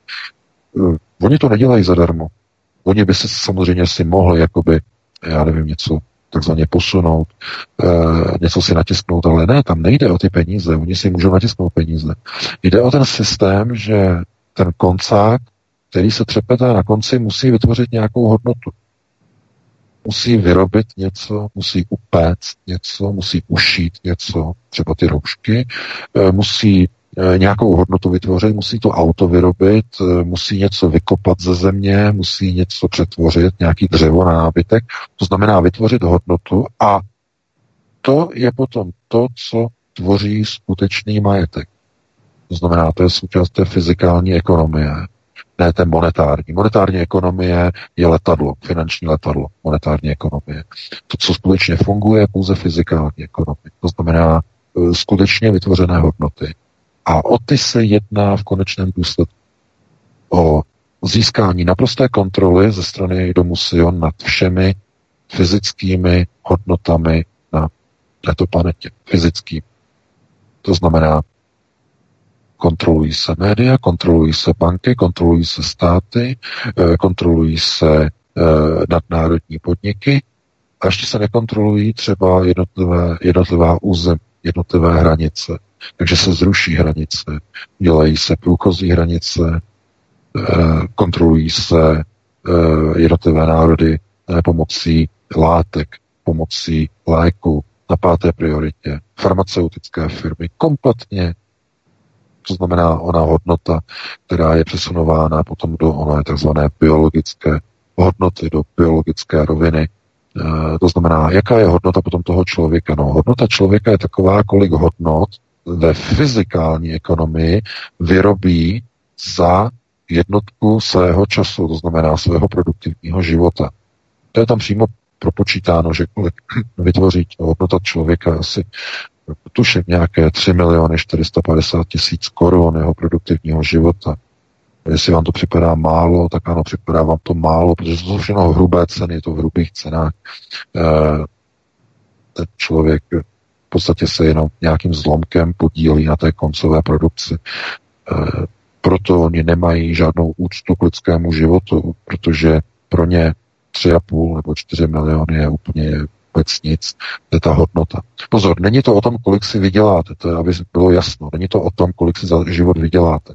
Tady mluvíme o fyzikální ekonomii, jo? ne o monetár. To je rozdíl. Proč? Z jakého důvodu?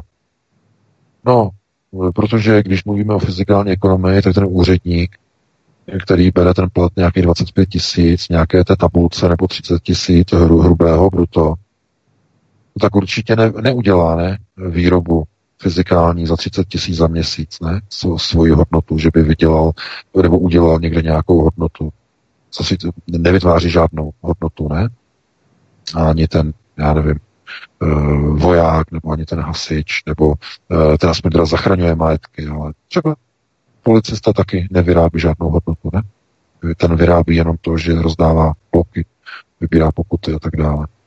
To znamená, v, rámci té fyzikální ekonomie platí, že někdo, kdo je hodně šikovný, byl by to třeba, nevím, zedník, který by postavil svůj dům vlastníma rukama třeba každý rok jeden dům, jo, to znamená vypracoval 40 let, by postavil 40 domů vlastníma rukama, no tak jeho hodnota takového člověka by byla ve fyzikální ekonomii eh, hodně, hodně přes nějakých třeba, řekněme, já nevím, pác třeba eh, přes 40 domů, kdyby jeden dům eh, byl, já nevím, za 10 milionů nějakou hodnotou, tak by jeho hodnota byla nějakých 400 milionů takového člověka. Co by on by vytvořil? Jaká hodnota by byla třeba, nevím, toho úředníka někde na nějakém správním úřadě. No, to by asi moc velká nebyla, ne?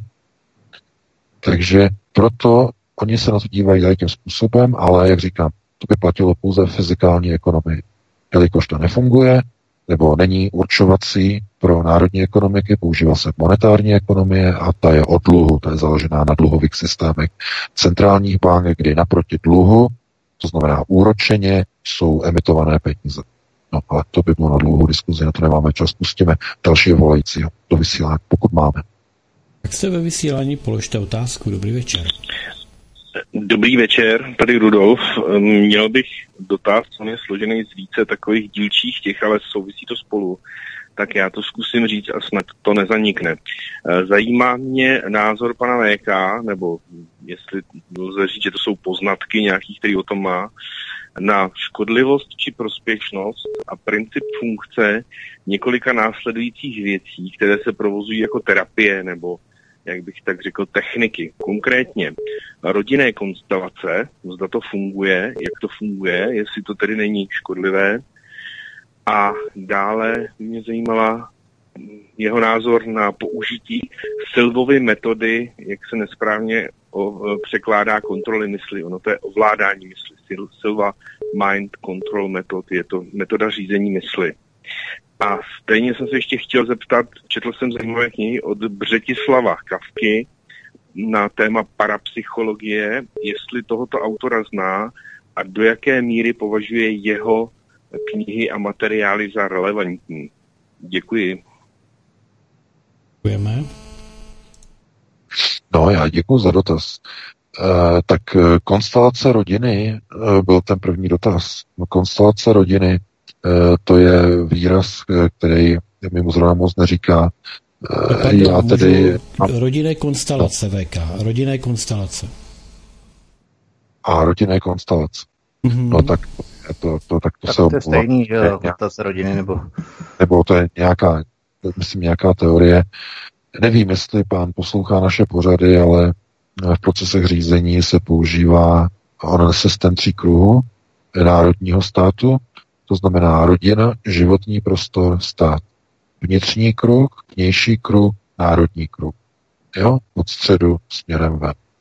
E, proto základem státu, ono tom klasickém tradičním pojetí, že rodina je základ státu, tak tohle to je přesně ono, tak to je to myšleno, že rodina je středem státu, než ne ani základ, ale tím středem v tom kruhu, to znamená ten vnitřní kruh je základ rodiny. Můžete si představit rodinu jako buňku, no, nebo ještě lépe, eh, by to byla ta rodina by byla jakousi elektrárnou, to znamená mitochondrií té buňky, tím, tím, tím základním, to, co pohání tu společnost, to znamená to rodina.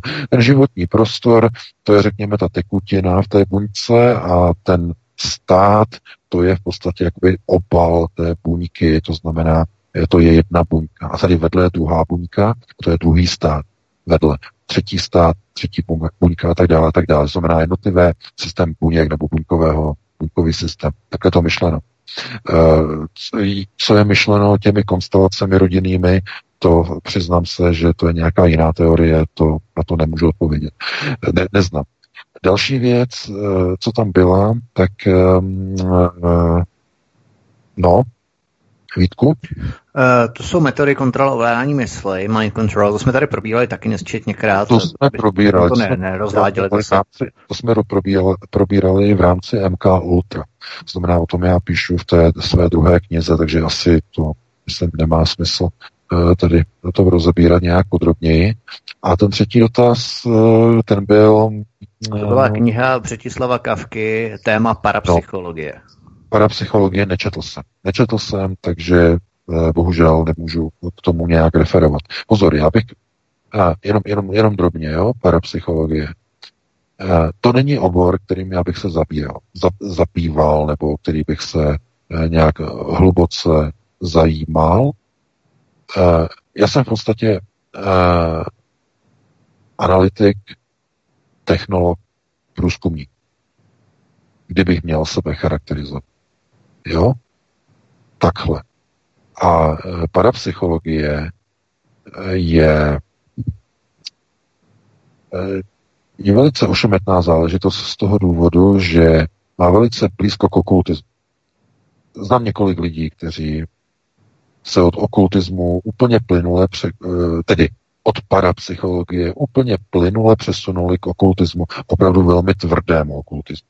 Já jsem říkal, tohleto nebudeme tady probírat, lidé potom k tomu sklouzávají a tak dále a zkoušejí potom různé věci dělat eh, doma někdy na svých příbuzných, to jako opravdu ne. A e, proto jako samozřejmě ano, pokud se někdo to zajímá, vím, že jsou dobří autoři, kteří se zabývají parapsychologií, ale e, znovu Právě kvůli tomu, že vím, že potom to sklouzává k něm okultním praktikám, tak e, já bych jenom předtím opravdu jako varoval.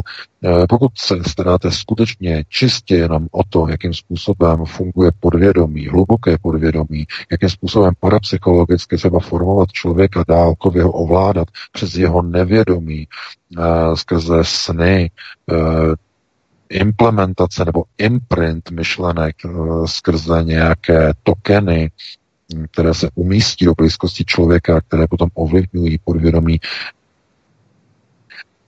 Můžete to nazývat parapsychologií, ale je to, je to okultismus, v některých případech dokonce witchcraft, čarodějnictví. A pozor, tohle to není z pohádek. Witchcraft, čarodějnictví eh, je brutální věc, kterou používá Kabala. Witchcraft. A to je opravdu Znovu je třeba říct, že mnoho lidí se snaží prostě dělat tyhle ty role průzkumníků, to znamená zkoumat některé věci, které jsou tabu, eh, které jsou uh, skované nebo které nejsou přístupné, ale skutečně bez uh, načtených tlustých knih uh, vystavujete obrovskému riziku nejenom sebe, kdyby jenom sebe, svoje vlastní rodiny.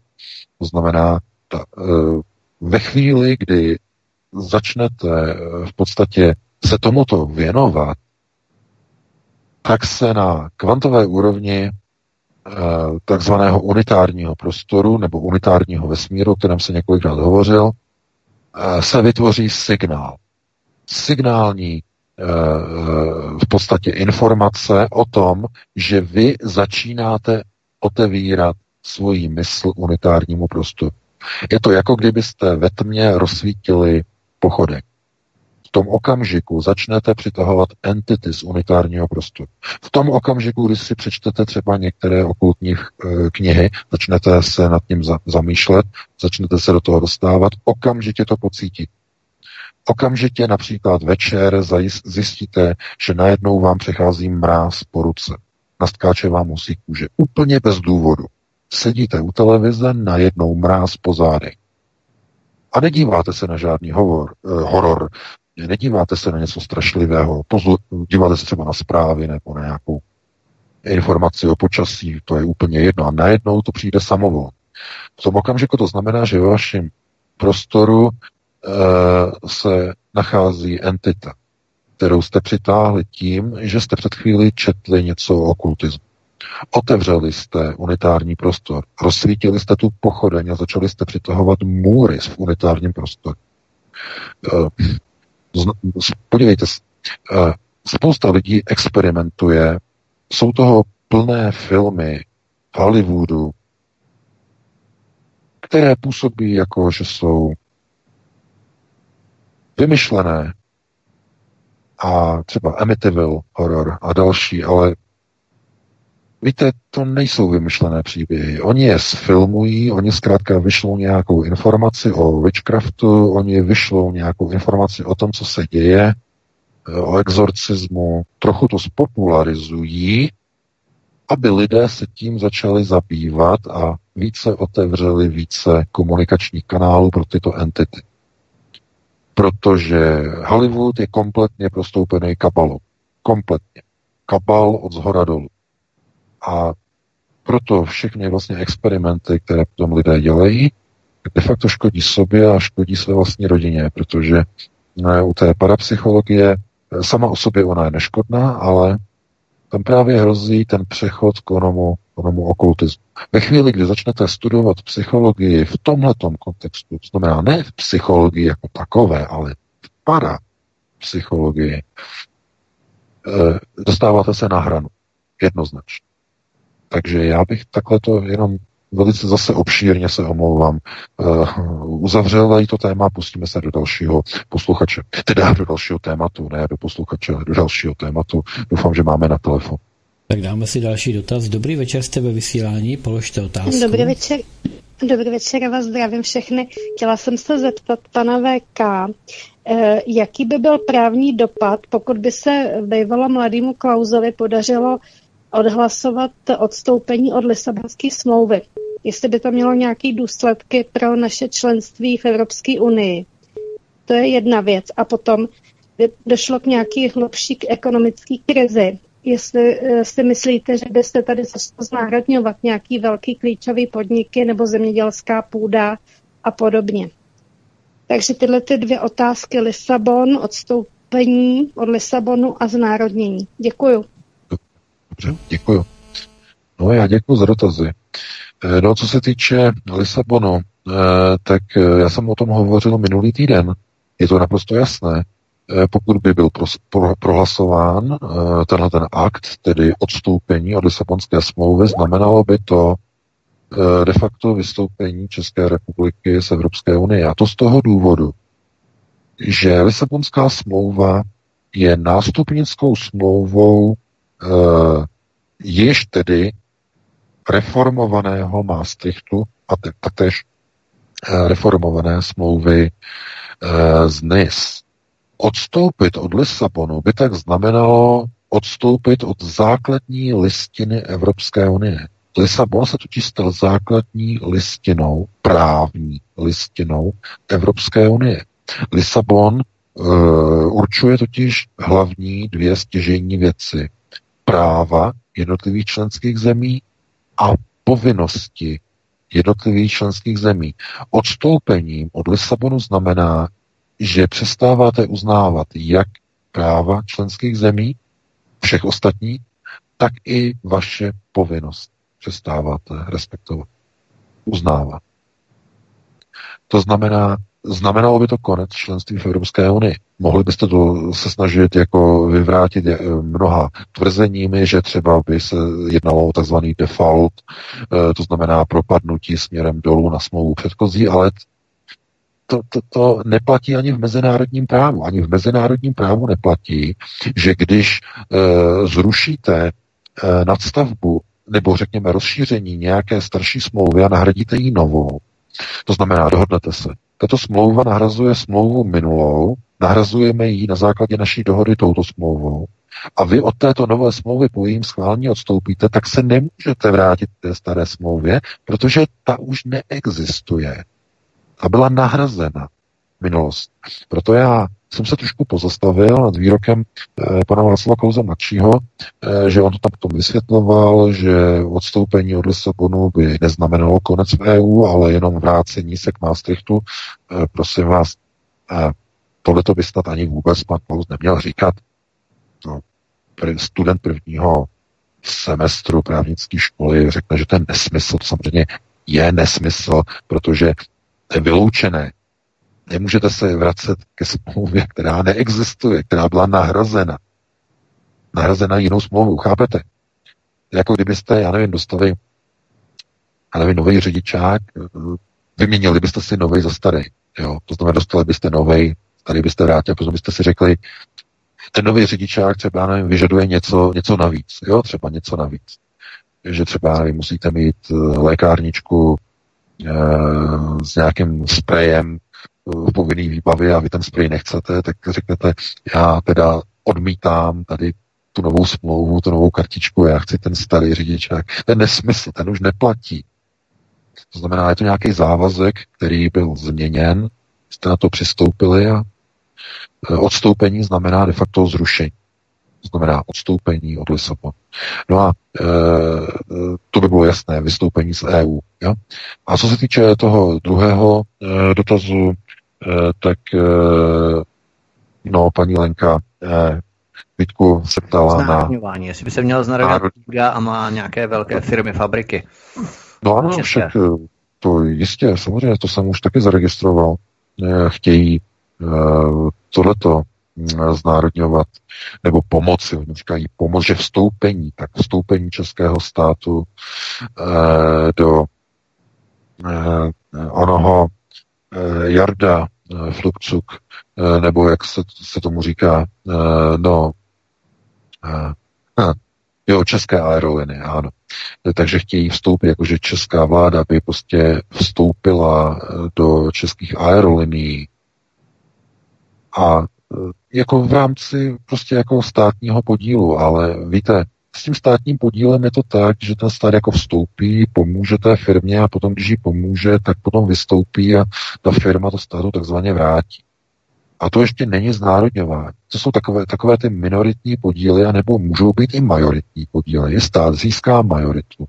Ale to na základě nějaké smlouvy s tím soukromým subjektem, že po dobu nějaké doby to bude ve státě, bude to státní subjekt, který stabilizuje tu firmu a po po ně, několika letech e, stát je povinen vystoupit, ale soukromý subjekt musí se zavázat k vrácení těch prostředků v nějakém horizontu. To znamená, to nelze považovat za znárodňování, to je něco jiného. Znárodňování by bylo nepřátelské e, převzetí soukromého majetku e, za nějakou cenu, třeba i hodnotu, kterou by stanovil stát která by byla třeba i komerční ta cena, ale majitel by s tím nesouhlas. To by bylo znárodní proti vůli majitele. Jo? Pokud je to se souhlasem majitele, není to znárodnění, je to vstup státu do kapitálových podílů. To je úplně to samé, co provedl Barack Obama v roce 2009, když americká vláda vstoupila eh, svými podíly do amerických automobilek, auto, amerického automobilového průmyslu v Detroitu. Jo, na dobu pěti let. E, potom americká vláda vystoupila, stabilizovala americký automobilový průmysl, to je něco podobného. E, takže zatím jako nejsou někde nějaké signály, že by státy začaly znárodňovat. Ono by to bylo velmi problematické a těžké v době globalizace a v době sankcí a mezinárodních tribunálů a tak dále a tak dále a hlavně Mezinárodního měnového fondu. E, to znamená, to tvrdé znárodňování si myslím nehrozí, ale co hrozí, tak je zkrátka to, že e, stát získá třeba některé, e, řekněme, kontrolní podíly v některých firmách, některých organizacích, No a když bude mít kontrolní podíly, tak bude moci svůj vliv v těch firmách nějakým způsobem po tu dobu využívat.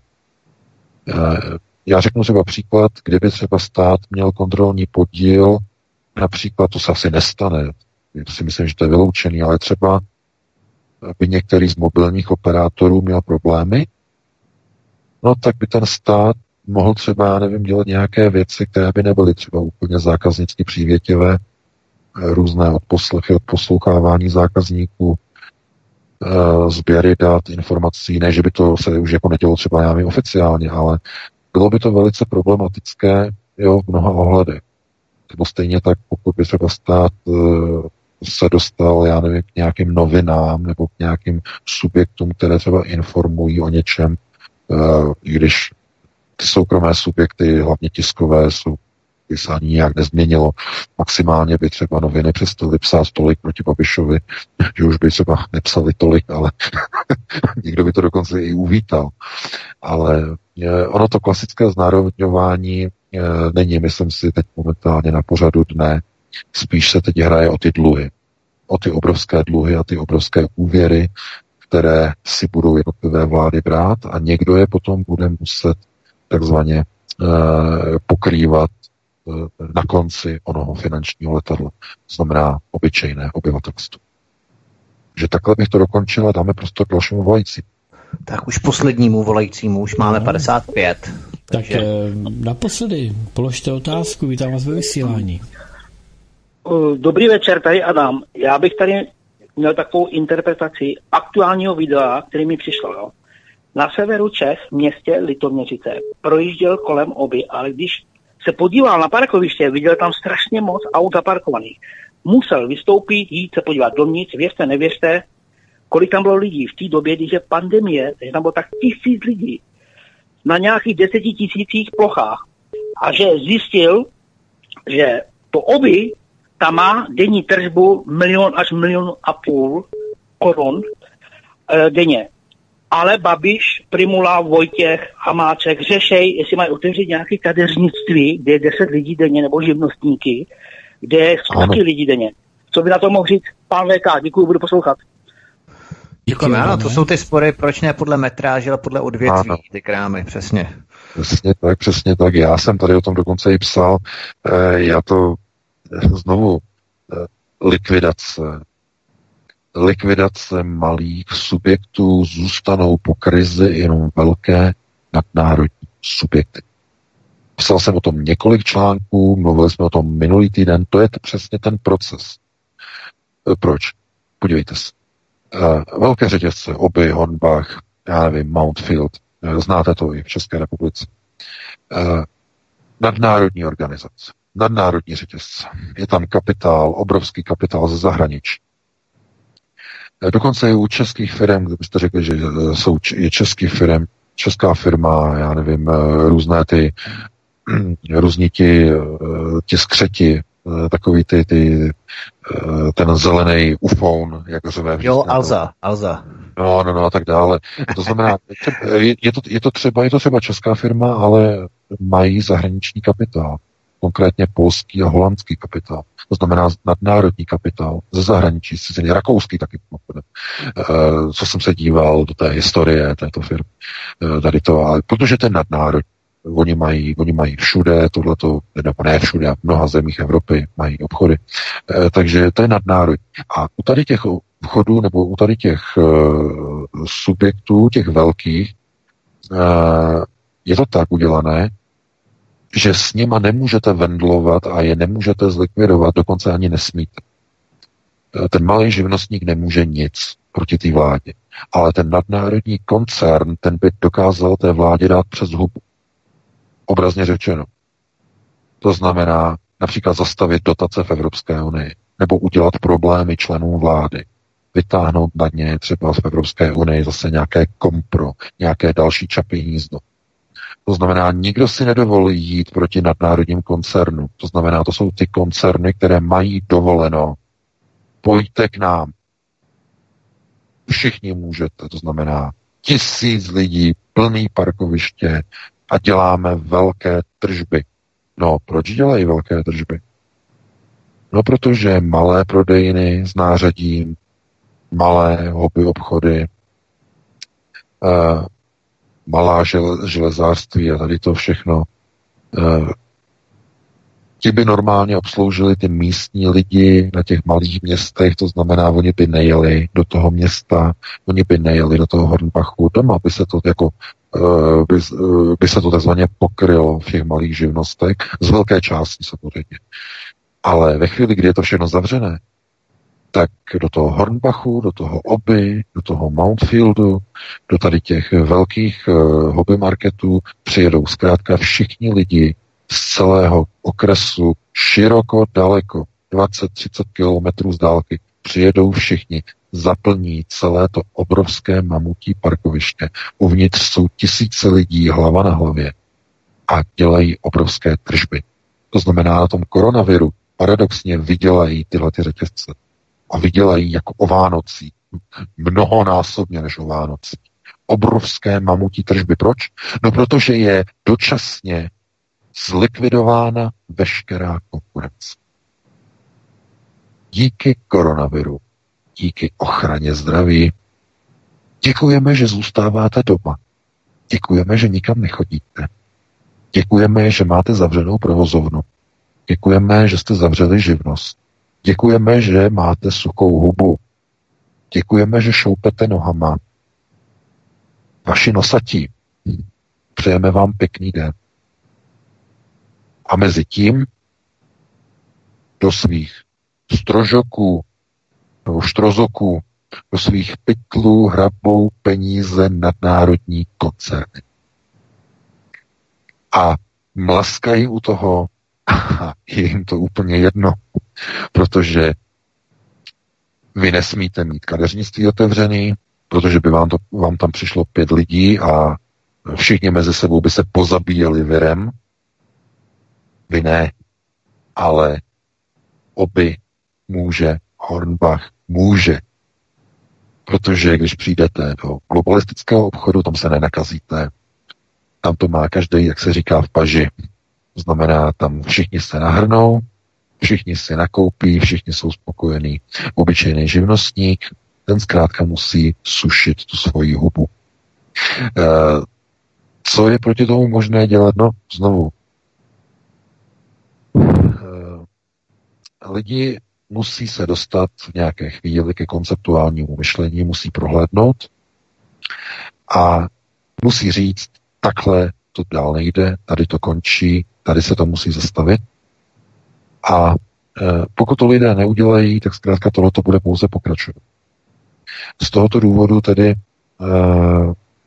určitě si budete všímat, že namísto toho, aby třeba lidé nějakým způsobem e, více kritizovali některá rozhodnutí a řekli by, když může mít tady ten řetězec otevřeno, proč nemůže moje malá provozovna mít otevřeno?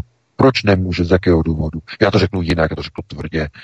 Když může mít obě otevřeno, proč nemůžou mít otevřené školy? Kde je mnohem méně lidí. Školy. Ne? už musí být zavřený. By se prohloubila degenerace těch studentů, by uměli méně v procesu simplifikace.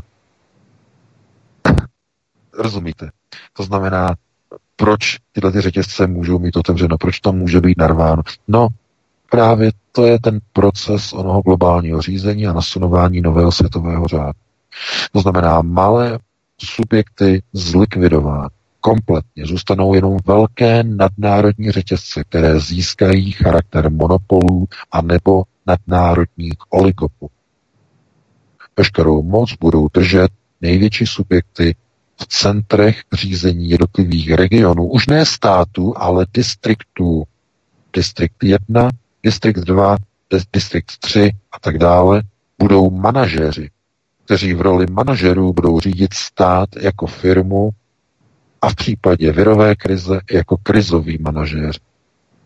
Buď s rouškami na ústech nebo bez. Ale rozdíl jiný v tom nebude. To znamená velké firmy, velcí hráči, globalisté, kteří budou profitovat z koronavirové krize, budou mít neskutečné tržby, protože bude zlikvidována veškerá menší, střední a malá živnostecká konkurence. To je proces nasunování nového světového řádu ve jménu ochrany před neviditelným zabijákem koronavirem. Takže já bych to takto ukončil. E, máme 22.04. Rozloučil bych se s tebou Vítku i s tebou Petře, se všemi našimi posluchači, se všemi čtenáři. Doufám, že se vám to dneska líbilo. No a možná si najdete čas i příští týden opět po, po 19. hodině. Doufám, že začneme o něco dříve. No a do té doby vám přeji krásný pěkný týden a pěkný zbytek nebo začátek tohoto víkendu. No a pro tuto chvíli vám přeji krásnou dobrou noc. Já se připojuju, taky VK, moc děkuju, Petře, to by taky milí posluchači za poslech, že jste nám volali, že nás podporujete, no a těšíme se příště na po 19. hodině příští pátek, no a samozřejmě my pro vás vysíláme 24 hodin denně, takže zůstaňte s námi pro další vysílání. Díky a hezký večer. Pánové, oběva vám děkuji, děkuji všem, kdo jste volali, děkuji všem, co jste poslouchali. Byla skvělá atmosféra, takže co víc si můžeme přát. Já budu předávat eh, do dalšího studia, protože na vás čeká další pořad, takže teď od mikrofonu, jak už se rozloučili pánové, tak se loučí i tady z Midgardu Petr Václav. Mějte krásný, dobrý, pěkný poslech. Prosíme, pomožte nám s propagací kanálu Studia Tapin Radio Svobodného vysílače CS. Pokud se vám tento nebo jiné pořady na tomto kanále líbí, klikněte na vaší obrazovce na tlačítko s nápisem Sdílet a vyberte sociální síť, na kterou pořád sdílíte. Jde o pouhých pár desítek sekund vašeho času. Děkujeme.